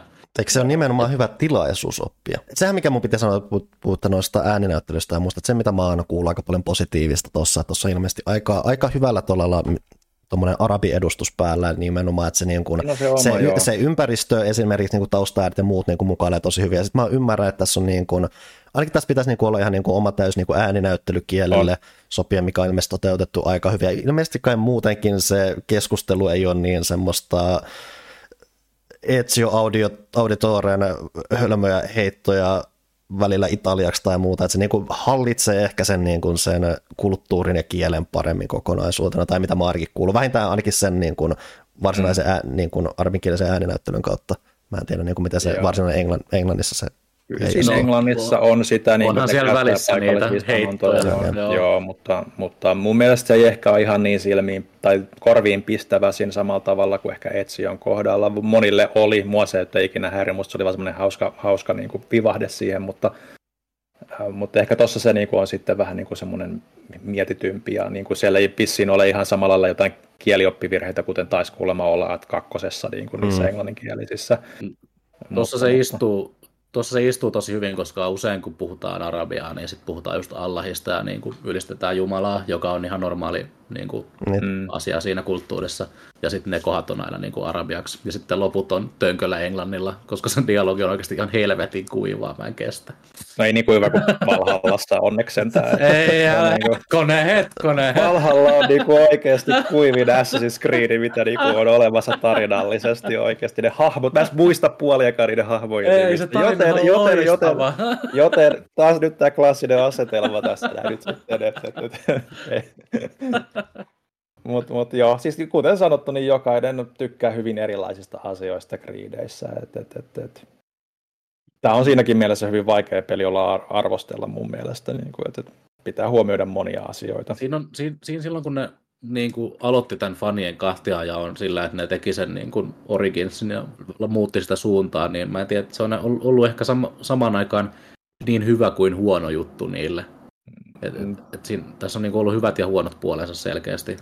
Joo, ja siis onhan se niitä itse asiassa kolmia jako, että jo, se alkoi jo siinä, kun tuotiin se meritaistelut ja nää, niin poispäin. No joo, no- no niin, no, et- et niin. Periaatteessa silloin puhuttiin jo Jannen kanssa, että, että Janne oli se, että no Black Flaghan on just hyvä Assassinipeli, koska siinä ei ole Assassini-meininki Mm. ollenkaan, ja muistatko Janne nämä keskustelut? Ja, joo, se on siis mun, mun Assassin's meininki, on, että niinku, mä, mä inhosin oikeastaan ensimmäistä Assassin's Creed, se on jotenkin tosi nahkea peli. Sitten mä tykkäsin tosi paljon kakkosesta, se oli niinku ihan loistava. Sitten oli kolmonen taas sit silleen, ja, ja, ja, ja sitten sit, Mm. tota, tuli Black Flag ja oli se, että jes, vihdoinkin tosi hyvää. Niin, koska mä tykkäsin siitä historiallisesta meiningistä. Mun mielestä siis se, että se ottaa jonkun tietyn eran tai aiheen, vähän niin kuin ne merirosvot ja laivat, ja tekee sen sit tosi silleen ki- hienolla tavalla. Ja sitten siinä on semmoinen kiva, tosi vaikea sanoa, niin kuin, tai siis outoa sanoa Black Flagista. Mun mielestä se kiva, tykkäsin sitä autenttisesta fiiliksestä. Ja samaten tykkäsin Originsista siitä, että tota, siinä se Egypti-meininki tuntui jotenkin tosi aidolta. Mm. Mulle, mulle niinku se taas sitten se, se, niinku se weird ass meininki, se Mm. mm. assassin meininki kanssa ja ne kaikki alieni jutut, mitä ne nyt edes onkaan, niin mä en oikeastaan edes halua tietää, mitä ne on. Niin ne, ne, ne on vaan sellaista, että niinku mitä vähemmän niitä on, niin sitten tyytyväisempi mä oon Mm. mm. henk, henkilökohtaisesti. Niin tota, silleen, sen takia mulla on edelleen niinku Black Flag ja sitten se tota Origins on varmaan itse asiassa niinku mennyt jopa sen kakkosen ohi. Mm. Ja sit, Black Flaghan on, on hyvä aina silloin, kun ei olla merellä. Ei, jos tykkää purjelaivoista, niin se on kiva myös silloin. Et, Mm. et, Mä, et, mä en tykännyt siitä tota, laivataistelusta ollenkaan. Mä olin niin tyytyväinen, kun se lähti sitten Unitin myötä. Joo, niin nyt sitten et, et, periaatteessa, mitä mä oon kuullut nyt tästä teiltä ja kaikilta muilta tästä uudesta, mä, mä arvostan sitä, että esimerkiksi just, että on se kielellinen juttu, että se, että se on Mm. esimerkiksi aidosta, aitoa arabiaa silleen, niin sehän, sehän on loistava sellainen niin kuin autenttisuuden lisääjä, mutta sitten mua niin kuin hiostaa se ajatus siitä, että se on sellainen niin kuin old school pelattavuus. Silleen, äh, Se on, joo, joo, se on just sille tietylle yleisölle selkeästi tehty peli, ja kuten Niklaksenkin kohdalla nyt todetaan, että se ei kaikille ihan välttämättä iske sekään, että Siis tää on ihan niinku Star Warsissa. Et, No siis tässä on, niinku- mä, mä, niinku- mä oon miettinyt, että monta kertaa teekö mä tässä Star Wars-vertauksen, mutta en mä viitti tehdä. No siis, on, siis mulle tuli se vähän väkisellä mieleen, kun te puhuitte tuossa, että Niklas on niinku, niinku prequel-trilogia ihminen ja sä oot niinku OG-trilogia ihminen, kun puhutaan Assassin's Toi, on- Creedistä. toi, on, toi on vähän niin kuin low blow asetelma. No siis puhutaan vaan tämmöistä kronologisesta järjestyksestä, että sä oot niinku lo, latecomer, ikään kuin fani Ja Niklas, eikö sun, sun sukupolven anyway pitäisi olla niitä prequel-väkeä? Eikö prequelit on nykyään niin vanhoja, vanhoja nyt? että- 20 v ne on jo reilusti yli jo. Onhan se kolmonen hyvä. Star Wars kolmonen. Mutta joo, katsotaan nyt mitä sitten tuosta tuota, Creedistä nyt sit saa sanottua arvostelu. Mulla on se tuossa kirjoituksen työ alla, että, että, että katsotaan mihin, mihin mä sitten loppujen lopuksi päädyn, mutta sanotaan, että ei se nyt ole paras vanhan kaivan Assassin's Creed, mutta ajoi asiansa, jos sitä on kaivannut, ainakin minulle. Mä oon tällä hetkellä vitosen ja kutosen välillä. Mutta et minkä arvosana mä annan. Okei. Toivotaan, että se menee vielä paremmaksi. On niillä vielä aikaa, aikaa pelastaa tämä tilanne, mutta Se jonkun verran, kyllä, kyllä se siitä se tarina lähtee käyntiin, että siinä on se mielenkiintoinen se, just että se kun ruvetaan keskittymään niihin varsinaisiin kohteisiin, niin siinä on sitä vanhaa meininkiä siinäkin sitten, että, että se on ihan jees. Mutta katsotaan, katsotaan. miten sitä, katsotaan miten käy. Mennään muihin peleihin. Palataan tähän kahden viikon päästä. Kyllä, kyllä. Mitäs muut, mitäs muut on pelannut, ettei tule puhtaasti Assassin's Creed?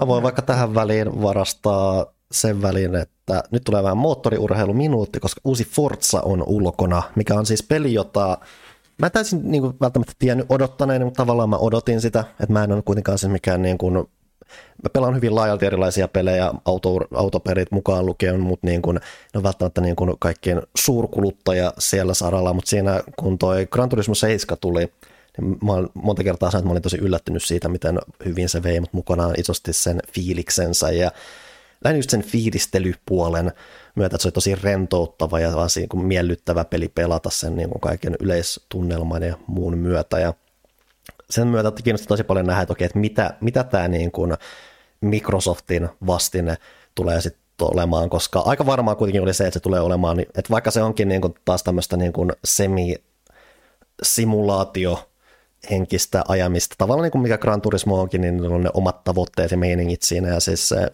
pitää hyvin vahvasti paikkaansa ja varmasti tuossa onkin, että mä sanoin jo tässä vaiheessa, että niin kuin Forza niin kuin on iskenut muun paljon vähemmän kuin Gran Turismo, mutta vastaavasti mä ymmärrän mm. sen, että miksi ehkä jotkut saattaa ajautua enemmän sen Forzan suuntaan, koska Forzassa on just se, että siinä nimenomaan se fiilistelypuoli on niin kuin käytännössä melkein jopa olematonta, että siellä mm. ei pyöritä joka välissä vähän jossain kahvilassa katsomassa, että joku auto, auto, auto in, intoilija antaa, että hei tässä on nyt tämä sun haastemenus tässä, että käyt ottamassa nämä hatchbackit tästä haltuun. Ja sitten vähän mietitään vähän, että mitäs, mitäs niissä onkaan niin hienoja, mutta siinä ei ole niin tuommoista fiilistä ollenkaan niin kuin se niin kuin isosti on niin siitä fiiliksestä kertoo paljon just se, että niin kuin Gran Turismo tykkää, var- että jotkut niin kuin tykkää niin kuin, Gran Turismo varmasti niin kuin kytkee niin kuin kaikki kisamusat ja pois päältä. Mun mielestä on tosi hauskaa, että siellä on tosi semmoista letkeitä musaa taustalla ja muuta, ja sen on varsinkin jotain tosi, niin kuin, tosi miellyttävää videopelimäistä mulle koko ajan.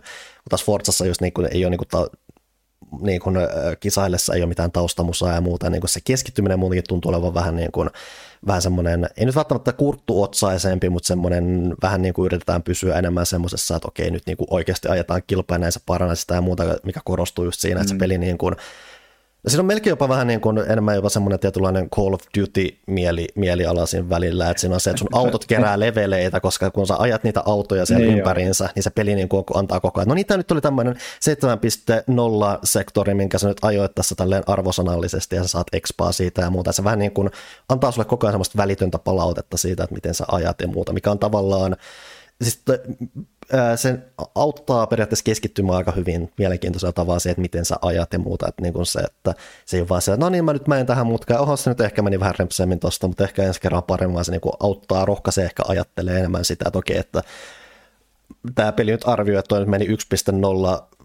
arvosanalla, että ehkä mä voisin tehdä huomattavasti paremmin tuossa mm-hmm. ja muuta, että se niin kuin pyrkii olemaan vähän, antaa enemmän niin kuin palautetta siitä sun meinistä, vaan niin kuin mulla on vielä, että mä ajan sitä näennäs mä en tiedä miten sitä kutsuttiin, mutta semmoinen niin kuin realismisäännöt tai muuta, että siinä on kanssa se, että jos sä niin kuin vähän hipasetkin jotain, niin se peli aina huomattaa sillä, että se niin kuin alkaa lukemaan sillä, että Aa, sä osuit tähän, tulee, tuleeko tästä, tuleeko tästä virhe, virheaikaa, ei nyt tällä kertaa, ei tule, pääsit, pääsit vähällä, mutta se on vielä se, mitä se toteuttaa se, että sen tulee, niin kuin, kun sä törmäät johon tai kun sä meet vähän meet meet niinku radalta ulospäin, niin sinne ruudun ylälaitaan tulee vaan merkintä siitä, että a, a, sä teit tämän jutun, että se niinku pyörii semmoinen niinku sur, niinku mietintämittari siitä, että ah, tuleeko tästä nyt rangaistusta tai muuta, että se, niinku, mm. se on aikaa, se on aikaa niin kuin, se ei niin kuin anna todellakaan mistä tahansa ja niin kuin pääosa-ajasta, kun sä niin oikeasti hipaset jotain, niin ei se anna siitä mitään, mutta jos se, että se huomauttaa siitä, saa, tuo semmoisen mielenkiintoisen mentaalisen puolen siihen, että okei, sä niin kuin oikeasti halua osua näihin, sä haluat oikeasti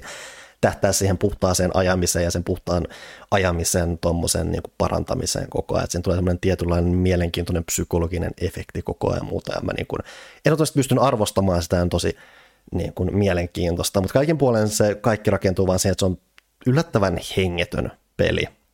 Että niin kun, mm. just kun miettii Gran Turismoa muutenkin, että kun sä meet siihen sun kampanjaan ja muuta, niin sulle avataan semmoinen tietynlainen maailmankartta ja siellä on eri kohteita, että ää, täällä on nämä erilliset kisat, täällä on nämä erilliset haasteet ja muuta, ja täältä sä käyt Täältä sä käyt ostaa nämä luksusautot ja sitten sulla on erillinen kauppa jos jollekin ihan muulle rupuautoille ja muuta, mikä niin kuin kaikki on tavallaan pointitonta, mutta se tukee sitä fiilistelyä tosi hyvin ja muuta. Kun taas mm. tuossa niin kuin se on jopa hämmentävää niin kuin miettiä tuon Forzan niin kuin noita valikoita ja muuta, että miten niin kuin se paikka tuntuu niin kuin just jotain niin kuin vuoden 2003 ajopeliltä siinä, että sulla on valikko, sä meet okei, okay, tässä on mun uratila, se heittää sun uratila, se heittää vaan hirveän läjänä. Käytännössä listoittaa vaan erilaisia turnauksia, mihin sä voit osallistua, eikä mitään niin kuin erityisempää selitystä niistä. Toki niistä niin kuin näkee, että okei, näissä ajetaan tietyillä autoilla ja muuta, mutta se niin kuin, ei niin kuin mm. edes, kauheasti edes yritä selittää itseään. Ja siinä on välillä sitten, kun sä päädyt kisoihin ja muihin, niin sieltä tulee niin kuin satunnaista pikkuinfoa jostain radoista, ja että se niin kuin vähän yrittää, mutta se nimenomaan tuntuu siltä, että se vähän yrittää. Ja jälleen, ja jälleen siis pystyn täysin ymmärtämään, että niin kuin tosi monille se on niin kuin ehkä jopa helpotus siinä, että siinä ei ole semmoista Gran Turismo-fiilistelykerrosta mukana, että se jollekin voi tuntua semmoiselta turhalta ja muulle. Mulla se niin kuin paistaa tosi vahvasti se, että se on vain niin vähän niin kuin oudon hengetön ja tylsä siinä, mitä se tekee, kun Gran Turismo on niin osoittanut se, että hitto tässä oikeasti voisi olla niin paljon enemmän fiilistä ja persoonallisuutta. Joo, ja mä en, mä en ole pelannut tota, mutta mä nyt on jonkun verran kuullut kommentteja, mä en ole mitään arvosteluja varsinaisesti katsonut, mitä se on saanut, mutta jotenkin niin kuin auto, autopelipiireissä se, mikä mun käsitys on ollut tuosta nyt kuulun perusteella on se, että, että miten tämä, tähän peliin meni näin paljon enemmän aikaa mm. kuin normaalisti Forza. Tämä, tämä on ensimmäinen uuden sukupolven Forza, ja tämä ei ole ihan sitä, niin kuin mitä ne vanhat edes oli.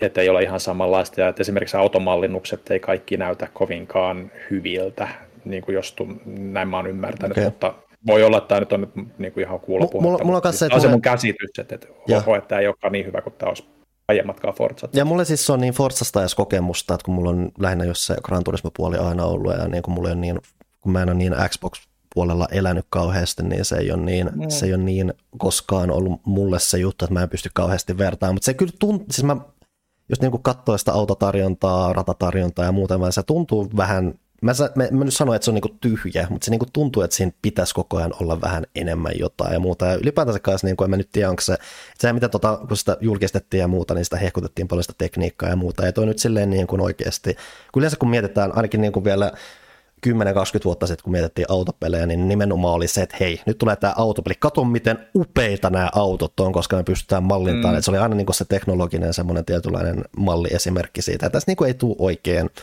mulle niin kuin mistään mitään. Mä oon niin kuin, No mä olisin ensisijaisesti pelannut boksilla. Mä yritin pelaa vähän PC, mutta ilmeisesti PC-versio on sen verran, sen verran siinä on teknistä jotain vikaa, että yritin mä säätää optioita miten tahansa, näyttää aina ihan uskomattoman suttuselta, ja mä googletin ja ilmeisesti jengillä on sama ongelma, mä en ole niin kuin edes niin kuin kunnon niin kuin teho PCL pystynyt näkemään, että miltä se tuntuu ja näyttää siinä. Siis se on ihan fainin näköinen, ei siinä, mutta niin ei se ole niin herättänyt silläkään sanaa mulle mitään tunteita, mikä oli vähän armi just siinä, että kun ne nimenomaan kun tämä julkistettiin, ja se, mm. niin kuin, mitä tuntuu, että ne painotti just jonkin Gran Turismoon nähden, just se, että hei, meillä on, meillä on tämä tekninen panostus nyt tämä tosi kovaa, kovaa okay. mutta, niin kuin, mutta niin kuin se tietynlainen hengettömyys mun mielestä niin kuin on näkyy siinä ulkoasussakin melkein, että se ei niin kuin vaan jotenkin. Joo. Jälleen mä niin kuin edelleen, mulla niin kuin ihan, siis se ajaminen ja muuta on ollut viihdyttävää, ja edelleen, että vaikka se fiilis, mä tykkään siitä fiilistelystä enemmän, niin just niin kuin se, se on, to, se on oma tosi tyydyttävä puolensa siinä, että hei, sun auto sai leveliä ja sen myötä sä pystyt upgradea sitä just, että se niin kuin huomioi niitä sun juttuja, mutta se on tosi paljon hyvää ja siinä oikeasti näkyy se, että hei, mm. niin kuin Turn 10 on tehnyt näitä pelejä aiemmin. Mutta siinä on vaan koko ajan niin kuin mulle tämmöiselle enemmän fiilispohjaiselle autopelaajalle ainakin niin. se, että sit vaan niin kuin tuntuisi puuttuvan jotain. Tässä on myös just se niin kuin jännä miettiä, että Forza Horizon on niin kuin käytännössä niin kuin melkein mennyt ohi niin kuin Forza, niin kuin to, se nyt on ollut vähän niin kuin tullut se The Forza-sarja tässä vaiheessa, ja siinä mm. niin kuin tosi iso juttu on ollut se räiskyvyys ja se niin kuin tietynlainen persoonallisuus, mikä on. Ja tässä pitää sanoa se, että kun mä pelasin viimeisintä Forza Horizonia, missä numerossa ne on? Onko ne jo seiskassa vai onko se joku kutonen, vitonen? Mä oon niin mennyt ihan sekaisin niissä. Mä enää muista itsekään, joo. Että mä pelasin viimeisintä Forza Horizonia ja siinähän siis oli se, että mä oon siihen, että siitä ei otettu ainakaan suoraa mallia, koska se on myös malliesimerkki pelistä, joka puhuu ihan helvetisti liikaa. Että se ei ole koskaan hiljaa, koko ajan tulee jotain hemmetin hedelmäpeliä naamalle ja muuta ja niin mä en pystynyt jatkaa sen pelaamista sen takia, koska se oli liian semmoinen in your face. Että mä tavallaan arvostan, että toi on nyt hyvin, hyvin erilaiseen suuntaan. Nyt mä vaan mietin, että seuraavaksi olisi kiva, jos ne löytäisi jonkun kivan keskitien sitä Forza, Forza Motorsporttia varten. Joo, Forza Horizon 5 on sarjan viimeisin okay. osa. Kutosesta on ollut huhuja näköjään jonkun aikaa, mutta, mutta, mutta oli pakko myös tarkistaa, että, että ihan mene niin kuin tommoseksi, niin kuin, että hyvä peli ilmeisesti kuitenkin Joo. on kyseessä, koska tota, myös, niin kuin nyt kun sanoit, että no arvostelukattoinen, niin metakritiikkihan on aika korkea, että 85 on. Kyllä siis tota, jengi on selvästi tykännyt, että, edell- että edelleen mä...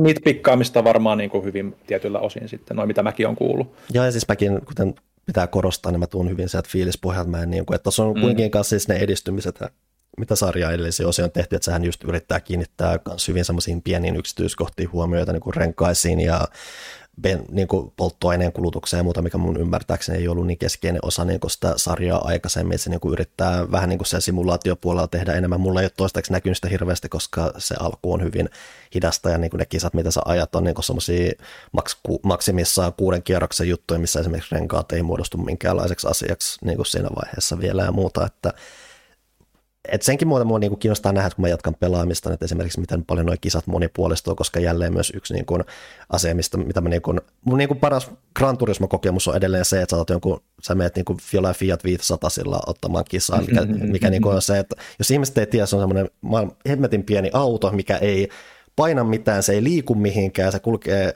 todella hitaasti, joten ne kilpailu, mitä sä ajat, on semmoista, että ne autot matelee tosi hitaasti vaan eteenpäin, se miten ne kisat ratkee on se, on siinä, että kuka onnistuu menemään sen radan ainoan ylämään kunnialla ylös, koska se, kun sä menet sillä autolla ylämäkeen, niin se on semmoista, että jaksa, jaksa, puske, puske, sä pystyt siihen. Ja siis se on. Niin, niin se ei ole edes kauppa, siis se, se et siis, et mulla on myös se, että mä tykkään niin semmoista tosi häröistä autoista ja muusta. Ja tossa on ehkä, että mä ainakin niin jonkun Mini Cooperin on siinä saanut haltuun ja muuta, että siinä on niin vähän mm. sitä, mutta niin se se kans ei mene ehkä semmoiseen, tai mä en tiedä edelleen, mua kiinnostaa nähdä, mitä niin se autotarjonta on, mutta Gran Turismus on myös vähän se, että siellä on vähän sitä autohäröilyä, koska se on niin semmoista laajaa katselmusta siinä. Mm, lifestyle. Mm. Juurikin näin. Siis, siis pohjimmiltaan edelleen siis oikeasti toimiva varmasti, ja ymmärrän, niin kuin, että ihmiset on pitänyt siitä mulla niin kuin henkilökohtaisesti se. Joo. Se, ei, se ei ole niin fiilistelypeli, ja se on ehkä se mun ehkä suurin harmitus siinä. Jälleen mä en odottanut sitä, se oli ennen niin just niin kuin känne vaan nähdä, että okei, että tämä on nimenomaan sitten, että nämä, nämä niin kuin lähti tähän suuntaan, että mä niin kuin odotin just sitä, että hei se on se omanlaisensa juttu. Ja po, po, pohjimmiltaan varmasti hyväkin niin, että hei, ne ei ole lähtenyt jahtaamaan jotain, mm. jotain vaan ne jossain määrin tietää, mitä ne haluaa tehdä ja ne on keskittynyt siihen. Joo, fokusointi on aina hyvästä. Jetsulle. Mitäs muuta? Janne, sä laitoit tuonne listaan pelejä. Laitoin. Voimme vähän puhukin.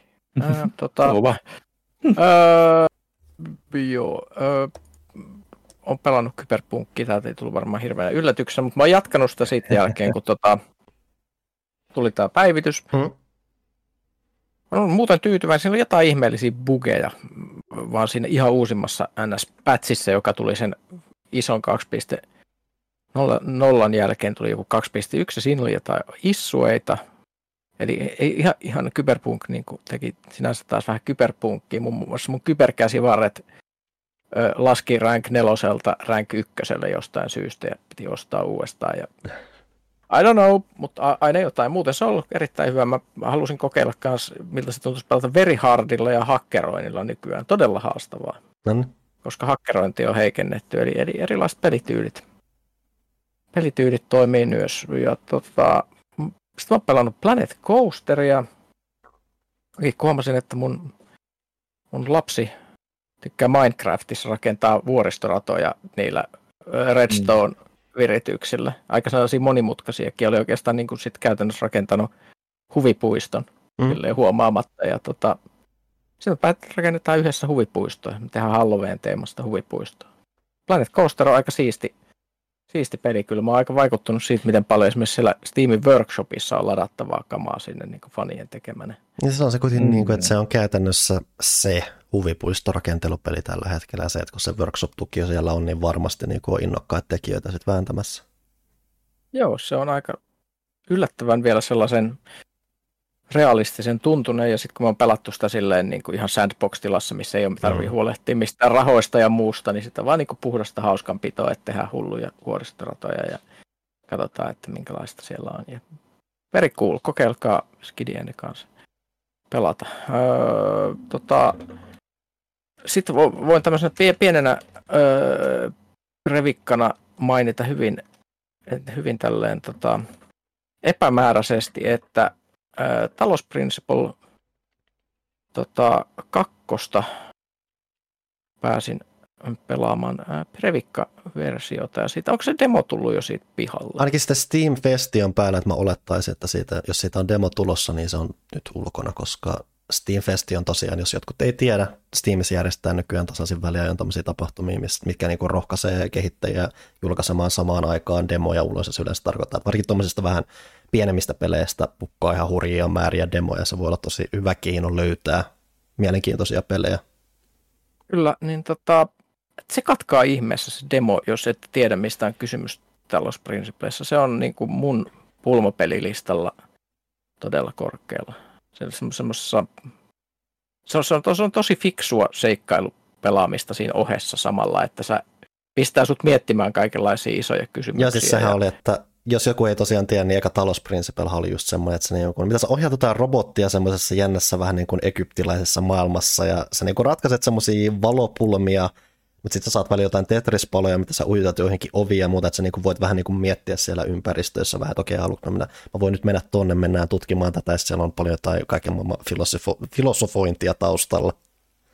Joo, se on todella mietittyä tavaraa, ja sitten siinä on se ikään kuin se isompi story, mikä paljastuu siellä, kun sä alat tajuta, että sä oot The Matrixissa siellä mm. ikään kuin, ja minkä takia sä oot siellä The Matrixissa, ja minkä takia siellä on semmoisia kummallisia tyyppejä, jotka lähettää sulle kummallisia viestejä, muun muassa mitkä on raapustettu seiniin QR-koodeilla ja muuta, ja se menee aika mielenkiintoisiin juttuihin, ja tämä kakkososa tosissaan menee sitten niinku tarinallisesti siitä loogisesti eteenpäin ja paljon niinku isompaa mittakaavaa, ja tulee hienoa skifimeininkiä ja muuta, niin jos ette ole pelannut, niin se katkaa ihmeessä. Se on jotenkin mun mielestä aina ollut hirvittävän aliarvostettu.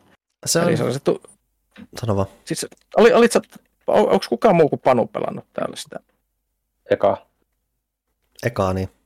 Joo, siis jonkun matkaa sitä alkuun, että, että se oli tosi mielenkiintoinen ja sitten tuli taas joku klassinen, että piti arvo, joku arvostelupeli katkaisi senkin sitten. Mutta joo, mä sitä alkuun pelannut ja tykkäsin tosi paljon kyllä. Että se öö, joo, eli se on tota, sehän on 2014, se on tällä hetkellä näin, jos haluaisi ykköspelin, niin on se vielä 30 näin mä maksaa. Sitä on kyllä myös niin kuin jaettu ilmatteeksi varmaan monissa yhteyksissä ja muuta. Et varmasti kun tulee alennukset, niin se varmaan kanssa halpentuu Joo, uimasti. Var, varmaan nyt kun uusi osa kanssa tulee, niin voi olla, että julkaisu alla. Siinä alla, alla just. Joo. Joo. Ja tota, ö, kannattaa semmoisen pe- pe- pelisarja kyllä, johon kannattaa tutustua. Että tähän verrattu vähän niin kuin portaaliin siinä mielessä, että että se on niin kuin aika sellainen niin kuin hyvillä tuotantoarvoilla tehty first person, person tota, pulmapeli, jossa on tosi hyviä pulmia ja tekoälymeininkiä ja muuta. Et siinä on semmoisia yhtenäväisyyksiä, mutta toisaalta ne ei muisteta myös yhtään. Ja se, ei, niin, se, ei ole, hu- se on fiilistelevä, pohdiskeleva, mutta ei välttämättä niin hupaisa. Tai niin Joo, kuin, ei. Se ei ole humoristinen, että se on enemmän semmoinen, se mysteeri ja kaikki muu on enemmän se kantava teema sit siinä.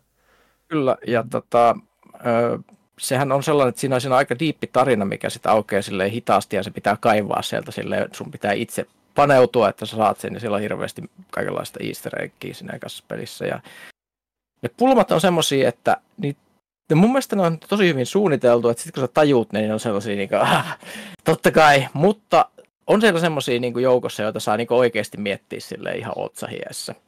Että et nehän on sellaisia, ne, ne, ne ei ole silleen niin konseptuaalisesti mitenkään niin ihan massiivisen tota, tota, ihmeellisiä, että siellä on just sitä niin valojen heijastelua semmoisella reflektoreilla ja äh, niin painetaan painonappeja, painonappeja ja sitten on ongelmia, että yleensä siinä on jotain semmoisia voimakenttiä, jotka estää niin kuin esineiden liikuttelun, että sä et voi kantaa niitä ihan täysin vapaasti.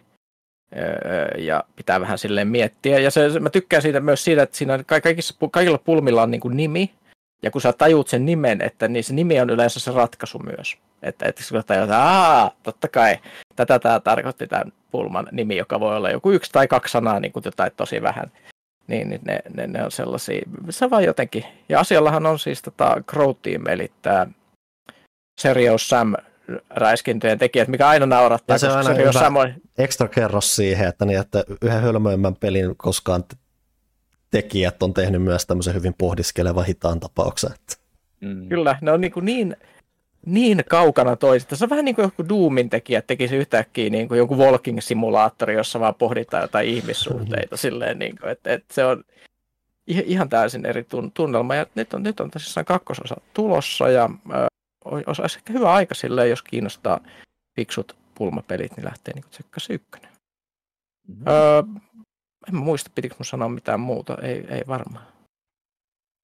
Pulmapeleistä puheen ollen pikaisena mainintana mä sanon kanssa, että mä pelannut semmoista tapausta kuin Cocoon, joka on viime mm. aikoina ollut kanssa aika hehkutettu tapaus. Tässä on aika mielenkiintoista se, että tässä on sama niin kuin pääsuunnittelija, mitä oli niin kuin Limpossa ja Insideissa, mikä monin paikoin kyllä näkyy ja tuntuu, että on tämmöinen hyvin fiilispohjainen peli edelleen. Mutta siinä missä Limpo ja Inside oli niin kuin sivulta kuvattu ja vähän niin kuin semmoisia niin kuin, se niin kuin semmoinen mustavalko profiili, että sä et niinku edes näe yksityiskohtia ja muuta, niin tässä mm. niin, tämä on nimenomaan hyvin yksityiskohtainen peli, kuvataan niinku ylhäältä kuvattuna. Se melkein niinku näyttää siltä, että se olisi niinku joku toiminnallisempi kuin peli, mutta ei sä oot semmoinen ihme ötökkähyypiö, joka niinku ihan selittämättä kulkee vaan tämmöisessä maailmassa, kantelee semmoisia palleroita ympäriinsä ja kuinka ollakaan niillä palleroissa, se kaikissa palleroissa on joku oma ympäristönsä, että sä niin meet niihin pallojen sisään, sä voit ottaa niitä palloja ja kuljettaa niitä toisten pallojen sisään, sitten kun sä etenet, niin ne pallerot saa vielä omia erityisvoimia, joita käytetään pulman ratkaisuissa ja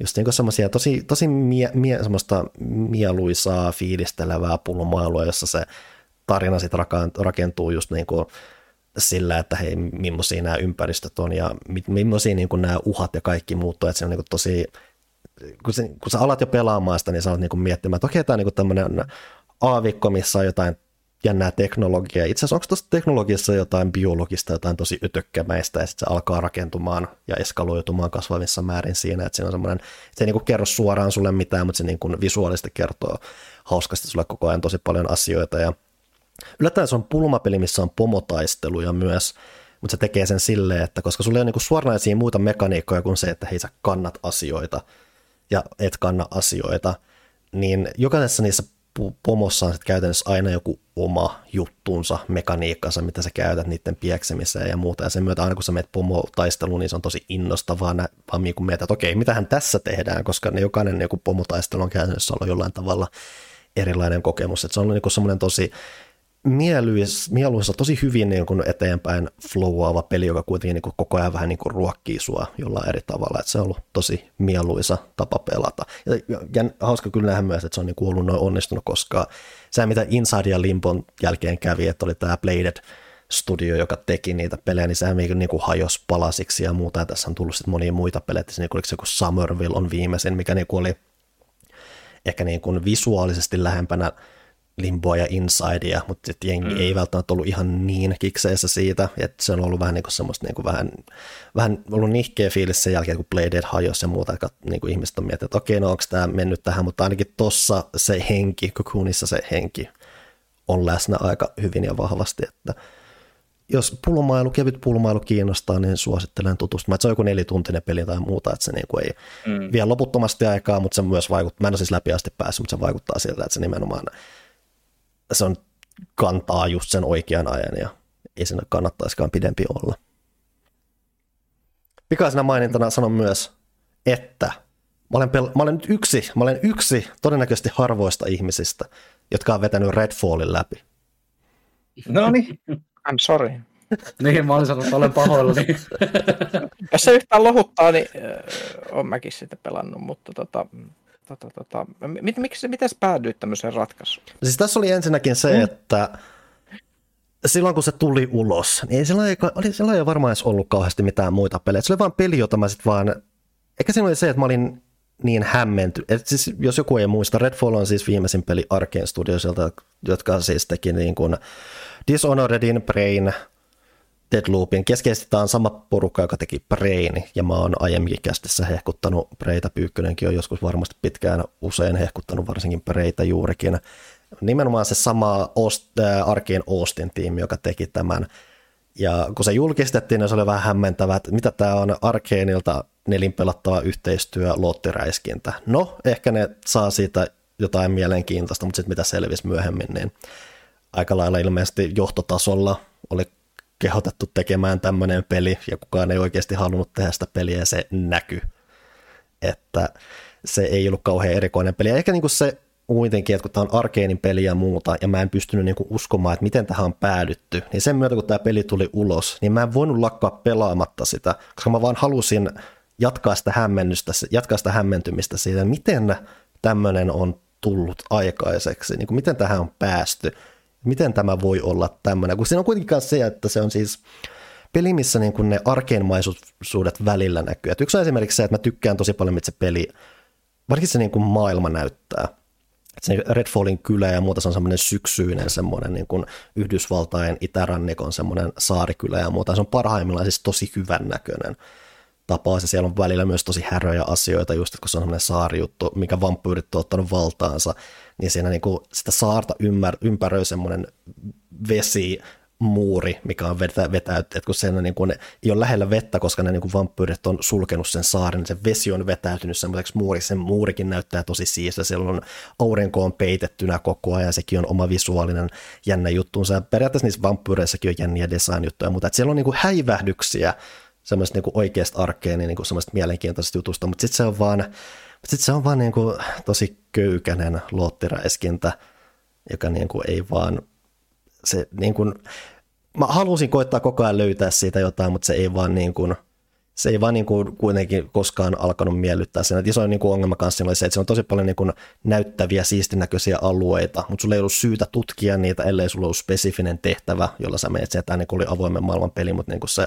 sitä avoimuutta ei kauheasti käytetty hyödyksi muuta. Että se niin kuin pitkään mä jatkoin sitä, pelasin joku 17 tuntia sitä, tein käytännössä kaiken siihen pisteeseen asti, mutta sitten tuli jotain muuta ja sitten se oli, niin, oli hyvä hetki vaan, niin kuin, että mä alkanut enää miettimään sitä, kunnes sitten viime viikolla tuli uusi päivitys, jossa lupailtiin, että hei nyt meillä on muun muassa stealth-tapot, Xboxilla tämä pyörii 60 freimiä sekunnissa ja pelimaailmassa on enemmän eloisuutta, joten mä mietin, että okei, ehkä tämä nyt on se mun hetki käydä läpäisemässä peliä, kuinka alkaa mulla joku kaksi tuntia sitä jäljellä.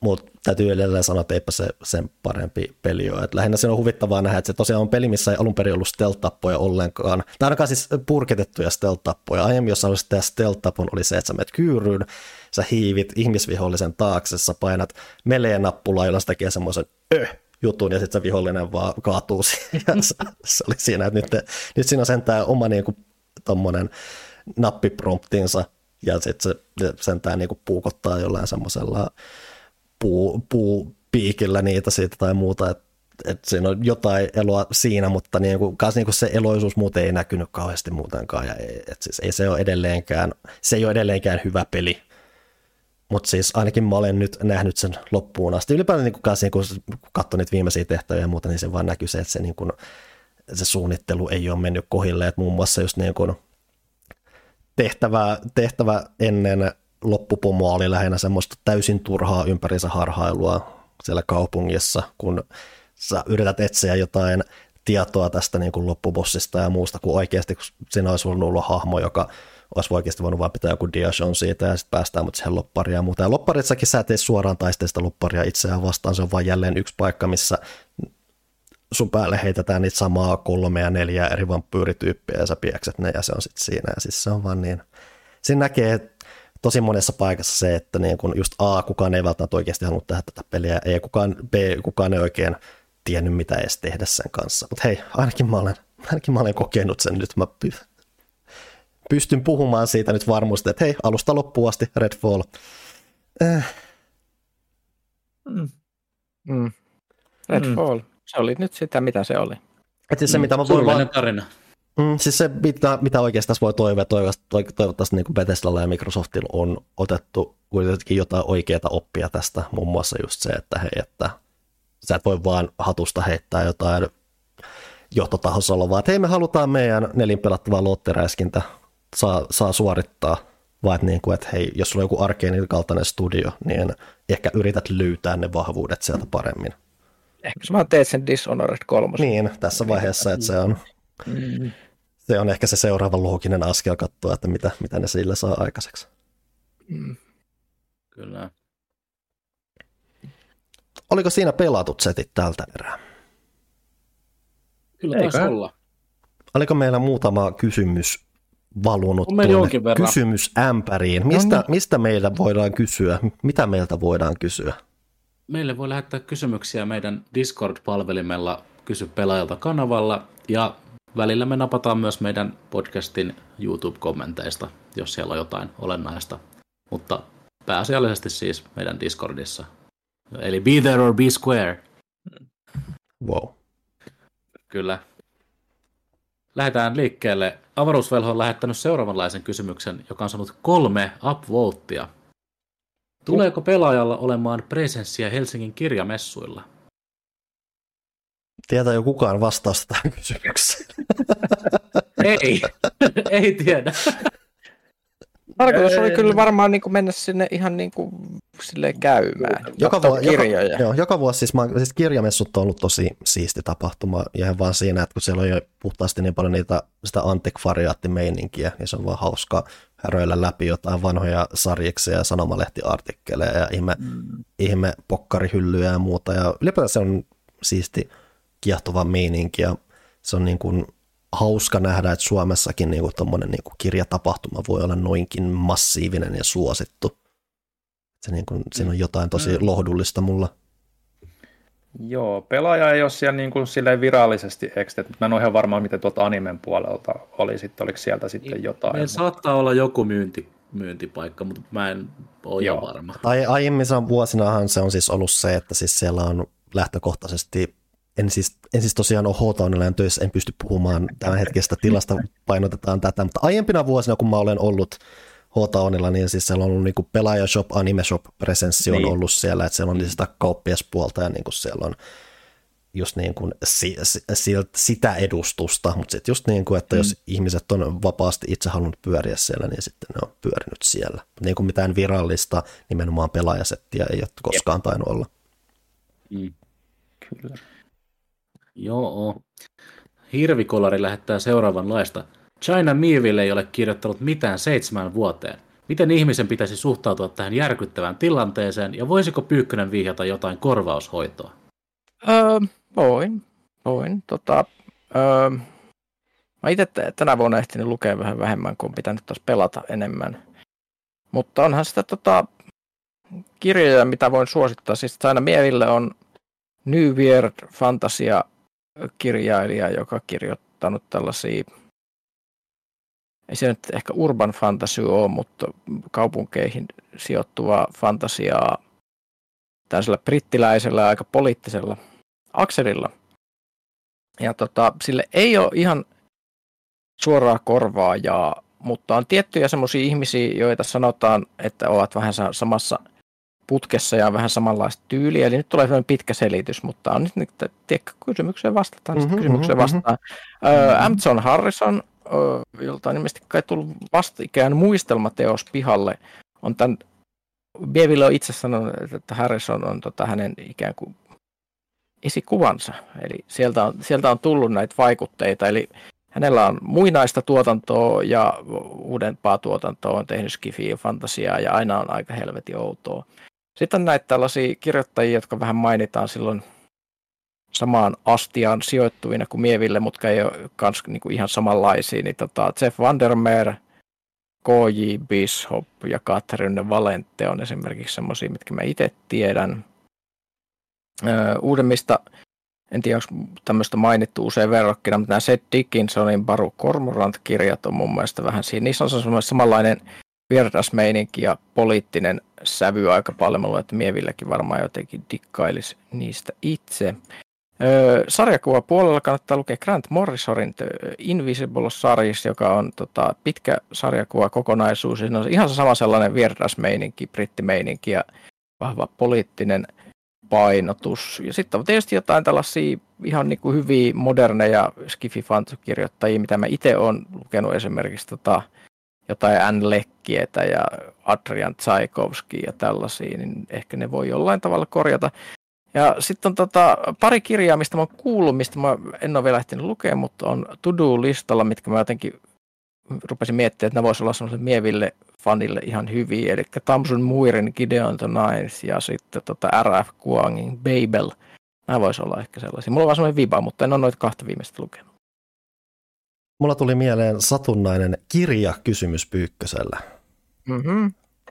kysymys, kysymys täältä suunnalta. Mulla on niin kuin se, että kun mulla on niin kuin, että voi olla, että sä oot ehkä henkilöstä joskus puhunutkin, mutta mulla on mennyt täysin ohi, koska mulla on siis se, että mä niin kiinnostaisi lukea asioita paljon enemmän kuin mitä mä, mihin mä olen mm-hmm. pystynyt, ja sen myötä ylipäätään niin kuin mulla on niin kuin kirjallisuuspuoli vähän, kir, niin kuin kirjailijapuoli varsinkin vähän hukas, että mulla ei niin kuin jää ihmiset välttämättä mieleen tai mä en tiedä ihmisistä mitään, mutta tosi jonkun aikaa sitten päädyin kuuntelemaan podcastia, missä tuommoinen porukka, porukka ker- lukee läpi ja kertoo sitten tunnelmia tuommoisesta tai ilmeisesti siis aika tunnettu fantasiakirjasarja.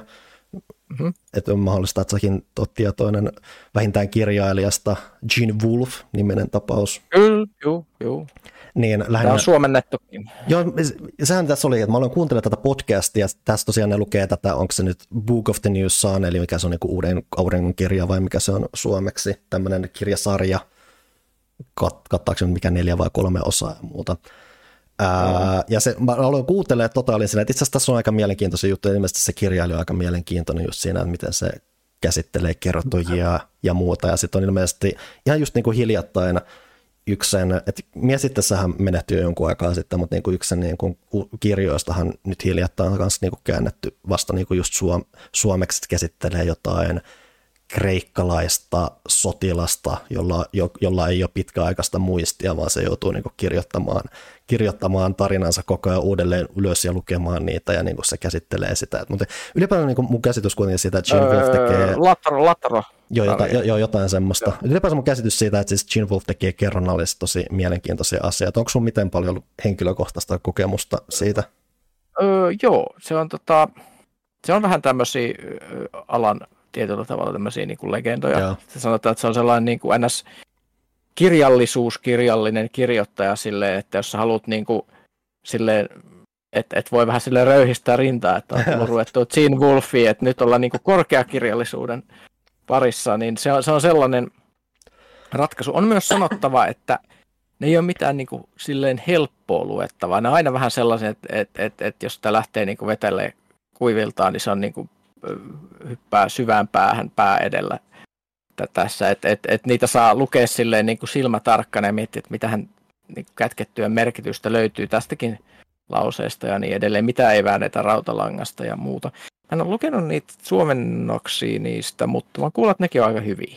Kyllä, että, et, eh, mä en tiedä, että voisiko se jopa olla helpompaa, mutta sitten toisaalta niin kuin, ehkä jäisi niin kuin sitten saamatta se niin kuin filteröimätön originaali teksti, kun se on kuitenkin aika arvostettu. Ja sehän, mikä mulla nyt tässä on ollut, että tosiaan se podcast, mitä mä oon kuullut, on semmoinen tapaus kuin Shelved by Genre, semmoiselta taholta kuin Range mm. Touch. Siinä on muun muassa, jos ihmiset seuraa pelialaa ja muuta, siinä on muun muassa semmoinen jätkä kuin Austin Walker puhumassa hyvin, hyvin, right. fi, hyvin fiksu ja filmaattinen kaveri. Ja se, mikä mulla on tässä niinku ollut, että mä oon niinku kuunnellut, tota, ja siinä on just niinku puhutaan just paljon siitä, niinku mitään ei välttämättä selitetä auki, ja se on just nimenomaan se kirja on enemmän semmoinen mysteeri kuin salaisuus ja muuta, että se on niin paljon tosi tulkinnanvaraisia juttuja. Se koko niin kuin, niin kuin tämä Book of the News perustuu siihen, että siinä on sun päähenkilö, joka on kertoja, joka väittää kovasti, että mulla on muuten täydellinen muisti ja muuta, mutta silti siinä niin kuin iso osasta kerrontaa on se, että se jätkä ei välttämättä silti ole maailman niin kuin, se ei välttämättä niin kuin havainnollista kaikkia asioita. Se on niin kuin, eikä se, se välttämättä tajua kaikkia tajua, asioita, se on, se on eikä kuusi... se välttämättä puhu totta. Niin, että siinä on se, se on joku 16-vuotias kakara, joka, niin kuin, se, joka niin kuin sen filterin kautta sä koet sen maailman, mutta kaikki mitä sitten tulee läpi, niin tietenkään ei välttämättä pidä paikkansa ja muuta. Ja just siinä on koko se aspekti, että se on niin kuin fantasiaa, mutta tulevaisuudessa, että siinä on joku iso rakennus, rakennus, missä ne hengaa ja muuta, mutta totuus on se, että se itse asiassa olla joku muinainen raketti, missä ne hengaa, mutta ei sillä jätkällä ole niin käsitystä siitä, mikä on raketti ja muuta. Ja just niin tuommoisia tosi siistejä aspekteja, mikä niin kuin nimenomaan mulle tullut esille siitä, mä oon kuunnellut tota podcastia. Ja sen innoittaa mun melkein ollut se, että mä niin mietin, että okei mä kuuntelen ton podcastin läpi ja mä yritän itse kahlata noita kirjoja läpi ja katsoa, että miten paljon mulla siitä tulee, siitä jää käteen, että se on niin kuin tällä hetkellä ehkä niin kuin se mun seuraava NS-kirjallinen projekti on just se, että käyn tuon podcastin avulla läpi vähän Gene Wolfin tuotantoa. Joo, siis ihan ja siis jos lähtee sillä perusteella, että lukee vaikka yhden ja katsoo, että miten se iskee, mm. eli tämän ekan tämän Shadow of the Torturer kirjan, niin tota, sitten se voi, ei, ei välttämättä ole niin mahoton Jep. projekti kuin jos lähtisi sille, että on pakko lukea ne kaikki. niin tota, joo, siinä Wolf on, se on, se on aika, mutta se on, se on, se on semmoinen, että mullakin aina välillä hiostaa, kun ajattelee, että pitäisi lähteä lukemaan siinä Wolfia uudestaan, että, että, että se on, se on semmoista, että sitä, sinne pitäisi hirveästi aina keskittyä, mm, just, kun lukee. Sitä ei voi vaan silleen niin kuin vetää silleen rennosti. Jep. Mulla on joskus taipumusta silleen, että kun mä itse luen aika nopeasti, mm. mulla välillä menee päälle se on vahingossa sellainen niin kuin turbo mode, jossa just taas niin kuin se menee semmoinen niin kuin miettiminen ja semmoinen menee niin kuin pois päältä ja sitä vaan niin kuin menee eteenpäin ja sitten mitä, mitä, mitä mä oon lukenut. Niin, niin tota, se, on, se, on, se on haastavaa, mutta mut kiinnostava kyllä. Ja tosissaan kannattaa ehkä tsekata ne suomalaiset. Mun mielestä ne jotain, saattoi voittaa jopa jotain palkintoja mm. nämä suomennokset. Se mä kanssa huomasin, mikä kanssa innosti mua tässä, että aikoinaan Japanissa, nähän siis tämä on kirjasarja, mikä on tullut joskus 80-luvulla, mitä 81 tai jotain. Japanissa alkujaan, kun nämä julkaistiin siellä, niin toi Yoshitaka Amano teki taiteet niihin, eli siis tämä Final Fantasy, Final Fantasy kansitaiteiden hahmosuunnittelijan tekijät, jos ne kannattaa, me kannattaa vähintään googlettaa, koska siinä on heti, heti tulee semmoinen hauska Final Fantasy äh, yhtäläisyys, että se on niinku hauska, hauska katsoa sitä arttia ja miettiä kanssa, että mitä on niinku kuullut tuosta sarjasta ja muuta, että semmoinen ylipäätään niin kun mä aloin vaan kuuntelemaan tuota podcastia, niin yhtäkkiä vaan Gene Wolf alkoi olla kaikkialla, just niin kun tuli kaikki tuommoiset tuommoiset yhtäläiset mulle, niin ehkä se on nyt merkki siitä, että mun pitää vähän tutustua siihen tarkemmin. Kyllä, se on. Ja on se ainakin niin kuin mielenkiintoinen mm. kokemus lukea. Siis se, se on se keskeinen, kun mulla on just kanssa se, että mä en todellakaan maailman fiksuun lukija ja muuta, mutta lähinnä just se, niin kuin mua kiinnostaa just lähinnä niin kuin just se tarinan kerronnallinen aspekti ja muuta, ja lähinnä just vaan nähdä, että mitä tämmöiselle tampiolle kuin mulle siitä jää käteen ja muuta, että se on just enemmän semmoinen hyvin kokeellinen aspekti, mikä mulla on niin kuin mielessä.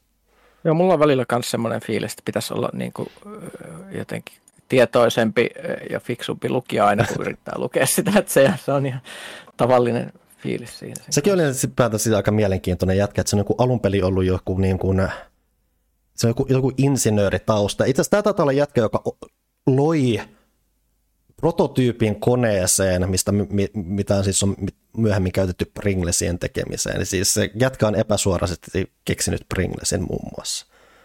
Se on myös myöhäis... Pringles. Kyllä, se on myös joku myöhäiskäännöllinen katolilainen ja sillä on fiksaatio katolilaisiin tommosiin, tommosiin näihin pyhimyksiin ja muuta, ja se ilmeisesti näkyy siellä kirjallisuudessa aika vahvasti ja muuta, että semmoinen jännä ukkeli. Hmm. Kannattaa, jos tuommoinen kiinnostaa, niin ehkä just se mainittu John, John Harrison kanssa tsekata, se on kanssa aika arvostettu kaveri. Mä luin, luin, luin sen, tota, mä oon itse lukenut sen kirjoja joskus, joku linkkas äh, viestipalvelu Xssä, mm-hmm. tota, äh, tämän Harrisonin oman elämän kerran arvostelun. Ja se arvosteluteksti oli yksistään niin käsittämättömän kiehtova tapaus, ja saa sen kuulostaa niin parhaalta kirjalta ikinä, että et mua rupesi välittömästi kiinnostaa. Mutta tämmöistä. Siinä mm. meidän kirjallisuuskorneri tältä erää. Mm. Kyllä. Ranier kysyy, onko Thomas Puha tulossa vieraaksi kästiin ennen Alan Wake 2 julkaisua? Pitää selvittää. Ei olla vielä ainakaan sovittu mitään, mutta sielläkin on varmaan kiirettä, että katsotaan tapahtuuko ennen vai jälkeen vai mitä, mutta yritetään jo. pitää mielessä kyllä. Eikä se vähintään... voi olla, ennen julkaisua voi olla enemmän kiire mm. kuin Joo, Joo eikä, eikä, eikä sillä ole kuitenkin halua puhua pelistä ja vähän muustakin sit siinä vaiheessa. Mm-hmm.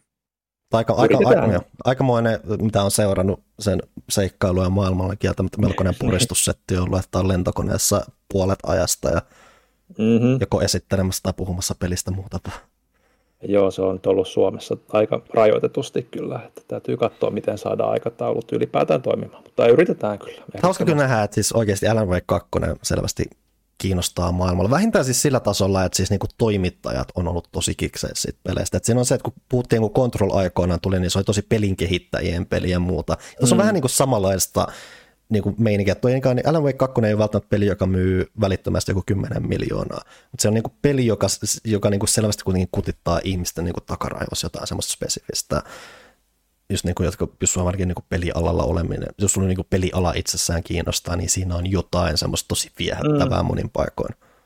Mitä enemmän siitä aina kuulee, niin sitä enemmän se alkaa kiinnostamaan ihan, ihan rehellisesti sanottuna, että, että se on mielenkiintoinen projekti kyllä kaiken kaikkiaan. Toivottavasti on hyvä. Mm, toivotaan, että se vastaa odotuksia kyllä. Odotukset on kyllä ihan superkovat. Kohta sekin tulee. Jep. Tässä kuussa, herra jestas. Mm. Oh yeah. M. Tuas kysyy, mitkä ovat Pyykkösen mietteet Eve Vanguardista?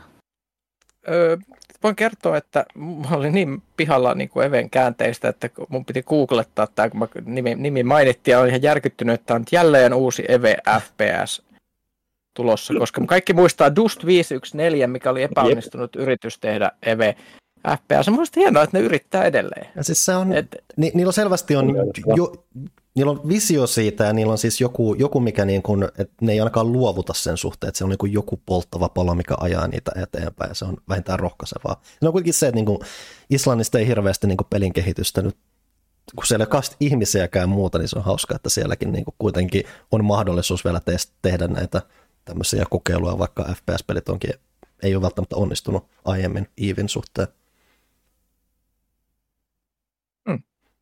Eli mm. tuota, kiinnostaa kyllä, mutta mä oon taas ihan pihalla Evestä, vaikka se onkin nykyään free to play, koska mitä kauemmin menee aina joka kerta siitä, kun sitä on viimeksi pelannut, niin sen suuremmaksi se kynnyksi muuttuu mennä sinne, koska se tuntuu siltä, että se on ihan mahdotonta nykyään. Mutta ehkä, ehkä se tulee, että se katsoo. Mm-hmm. Paha Phantom laittaa seuraavanlaista. Mitä kaikkea pelaajaversista kannattaisi mielestänne kertoa ihmiselle, joka puntaroi, liittyykö kästin ystäviin vai tilatako lehti? Pelaajaverse. Tämä vetää nyt aika mm. hiljaiseksi. Meillä on me, me ollaan hahmoja pelaajaversessä. Tuli media franchise. Kyllä, mutta, mutta siis kuten jo mainittu tässä jaksossa, hyvä, että muistetaan, että aina kannattaa tilata pelaajalehteä tai ostaa niitä irtonumeroita. Pelaajashopin puolelta sitten saa kästin ystäviä, aina saa tukea. Niklas osaa sen paremmin puolen mainostaa, mutta, mutta, mutta lehteä aina kannattaa ottaa sieltä pelaajashopista lehtipisteistä. Muistakaa se 250 numero on nyt saatavilla. Koska on hyvä muistaa, että nykymaailmassa, digitaalisessa maailmassa on ihme, että yleensä missään maassa ilmestyy enää pelilehtiä. Se on, niin kuin, se on, se on niin, semmoinen ihme, että kun niistä kertoo ulkomaisille ihmisille ja niin kuin kollegoille, niin että mitä helvettiä, mm-hmm. ilmestyykö mm-hmm. jossain vielä lehtiä. eli, eli me, me, me ollaan tällä niin kuin sitkeästi jatketaan tämmöisen äh, perinteisen pelijournalismin Kyllä. parissa niin kauan kuin tiedätkö, henki pihisee. Kyllä, mä en tiedä itse asiassa tarkalleen ottaen tiedä, että mikä se pohjoismaisten pelilehtien tilanne on, mutta yhdessä vaiheessahan me taidettiin olla niin Pelitin kanssa ainoat pohjoismaiset lehdet. En niitä varmaan tullut uusia tilalle. Ei, mitäpä niin, ellei lasketa jotain Minecraft-lehtiä ja tällaisia. Niin, niin. Että, että hyvä Suomi. Niistä voi pitää sellaisen perinnekulttuurin tukemisena, kun tilaa lehden. Niin kuin, vähän niin kuin teekö joku hanurin soito. Tai... mm-hmm, mm-hmm. Hetkone. ja yksi tapa tukea pelaajaa on myös se, mistä me puhuttiin jo vähän viimeksi, että pikkuhiljaa alkaa etenemään, niin saattaa tulla semmoista pientä kirjaprojektia kohta puolen mesenoitavaksi, joten, joten sitä niin kannattaa pitää silmällä. Mesenoita. En ihan vielä tarkka aikataulua ole, mutta hyvin pian. Eli ihmiselle, joka puntaroi liittyäkö mukaan hauskanpitoon, niin sanottaisin, että kannattaa liittyä, tuskin kadut. Mm-hmm. Paha Phantom jatkaa. Mistä tämä onnistuu Mistä siis? Äh, tämähän onnistuu siis pelaajashopista, tai jos haluaa liittyä kästin ystäväksi, niin osoitteesta pelaaja.fi kautta ystävä tai pelaaja.fi kautta spottari. Eli Näin. very nice, kyllä. Ja sitten kästin, äh, kästin ystävä Paha Phantomin seuraavaan kysymykseen. Mitä pystyy ostamaan osoitteesta pelaaja.fi kautta paita kauppa? Mm, sieltähän voi ostaa vaikka mitä hyvät. Paha Phantom nyt on oikealla asialla täällä näin. Kiitos, kiitos ollaan niin, niin tampioita tässä näin, että, tota, että ei voi sitä huttusen tapaa niin olla joka, joka asiasta muistuttamassa. Mutta sieltähän löytyy kaiken näköisiä pelaaja-aiheisia paitoja. Siellä on muun muassa tämä Minnan käsittääkseni tekemään tämmöinen hieno arttipaita, missä on tämmöinen sykkivä sydän ja pelaaja ja pelaaja. Ja tähän saa liitettyä vaikka mihin siellä, kaiken maailman paitoihin ja reppuihin ja mitä kaikkea siellä on. En mä edes muista, siitä on niin, siellä on niin paljon kaikkea tavaraa, että kannattaa käydä katsomassa. Tämä on pelaajan siellä. sydän sohvatyynyt täytteellä. Ui, se on sohvatyynyjä. Mm. Ui. Kyllä. Sitä kaiken hyvää. Kaiken. Sieltäkin kannattaa ottaa, että näyttäkää sitä rakkautta. Kyllä osoittakaa rakkauttenne brändillemme. Kyllä. Osallistukaa kapitalistiseen yhteiskuntaan. Kyllä. Mm-hmm. We love it. Sakiade laittaa seuraavanlaista. Hei, luin, että Max Payneistä on tulossa remake ykkös- ja kakkososista, mutta onko tietoa Max Payne kolmen kohtalosta? No sehän on vähän erilaisempi tapaus.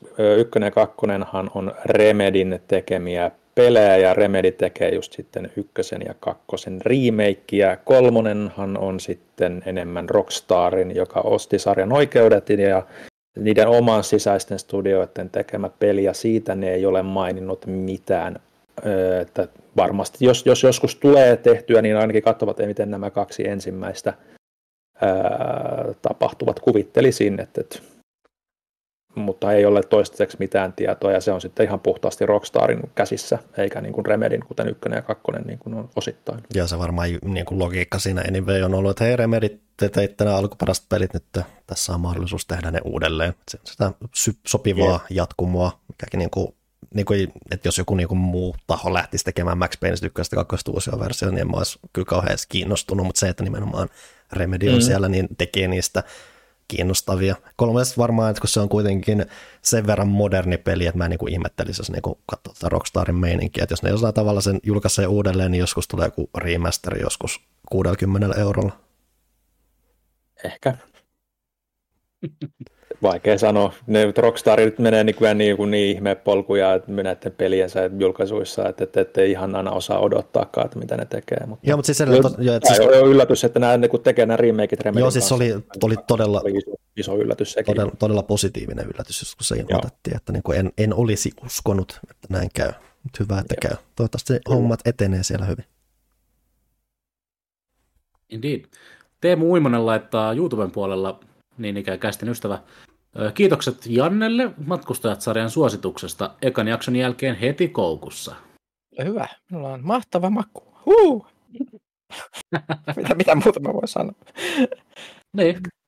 Mm. Se, on, se on hyvä, että on kelvannut ja että Jannelta on tullut hyvä suositus. Mm. Näitä meillä riittää. Kifin iloa on jaettu. Kyllä. Ja sitten vielä Peliviekka paitsi, 774, joo. Mä on pakko sanoa, että sit kun on katsonut kymmenen jaksoa, miksi suosittelet minua tälle? Olen masentunut, hahmojen kohtalot olivat liian karuja, Te, tein paha virhe. Olen pahoillani siitä, sitten kun se tapahtuu. niin, sitten ens, ensi kerralla on semmoinen kommentti. niin. E, ennakoin sen jo. Jatka, jatka. Kyllä. Joo, eli viimeisenä vielä pelivekka 774 laittaa tuben puolella Niklas on kyllä jokaisesta asiasta positiivinen.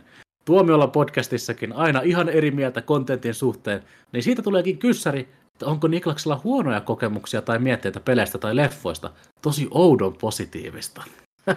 Eikö tässä Creedissä nyt tullut jo aika, aika, aika tämmöinen controversy? Joo, tosi controversial opinion. Kyllä. Mutta on, on, on mulla siis myös, myös tota, semmoisia erityisesti elokuvia, mistä mä en oikein välitä.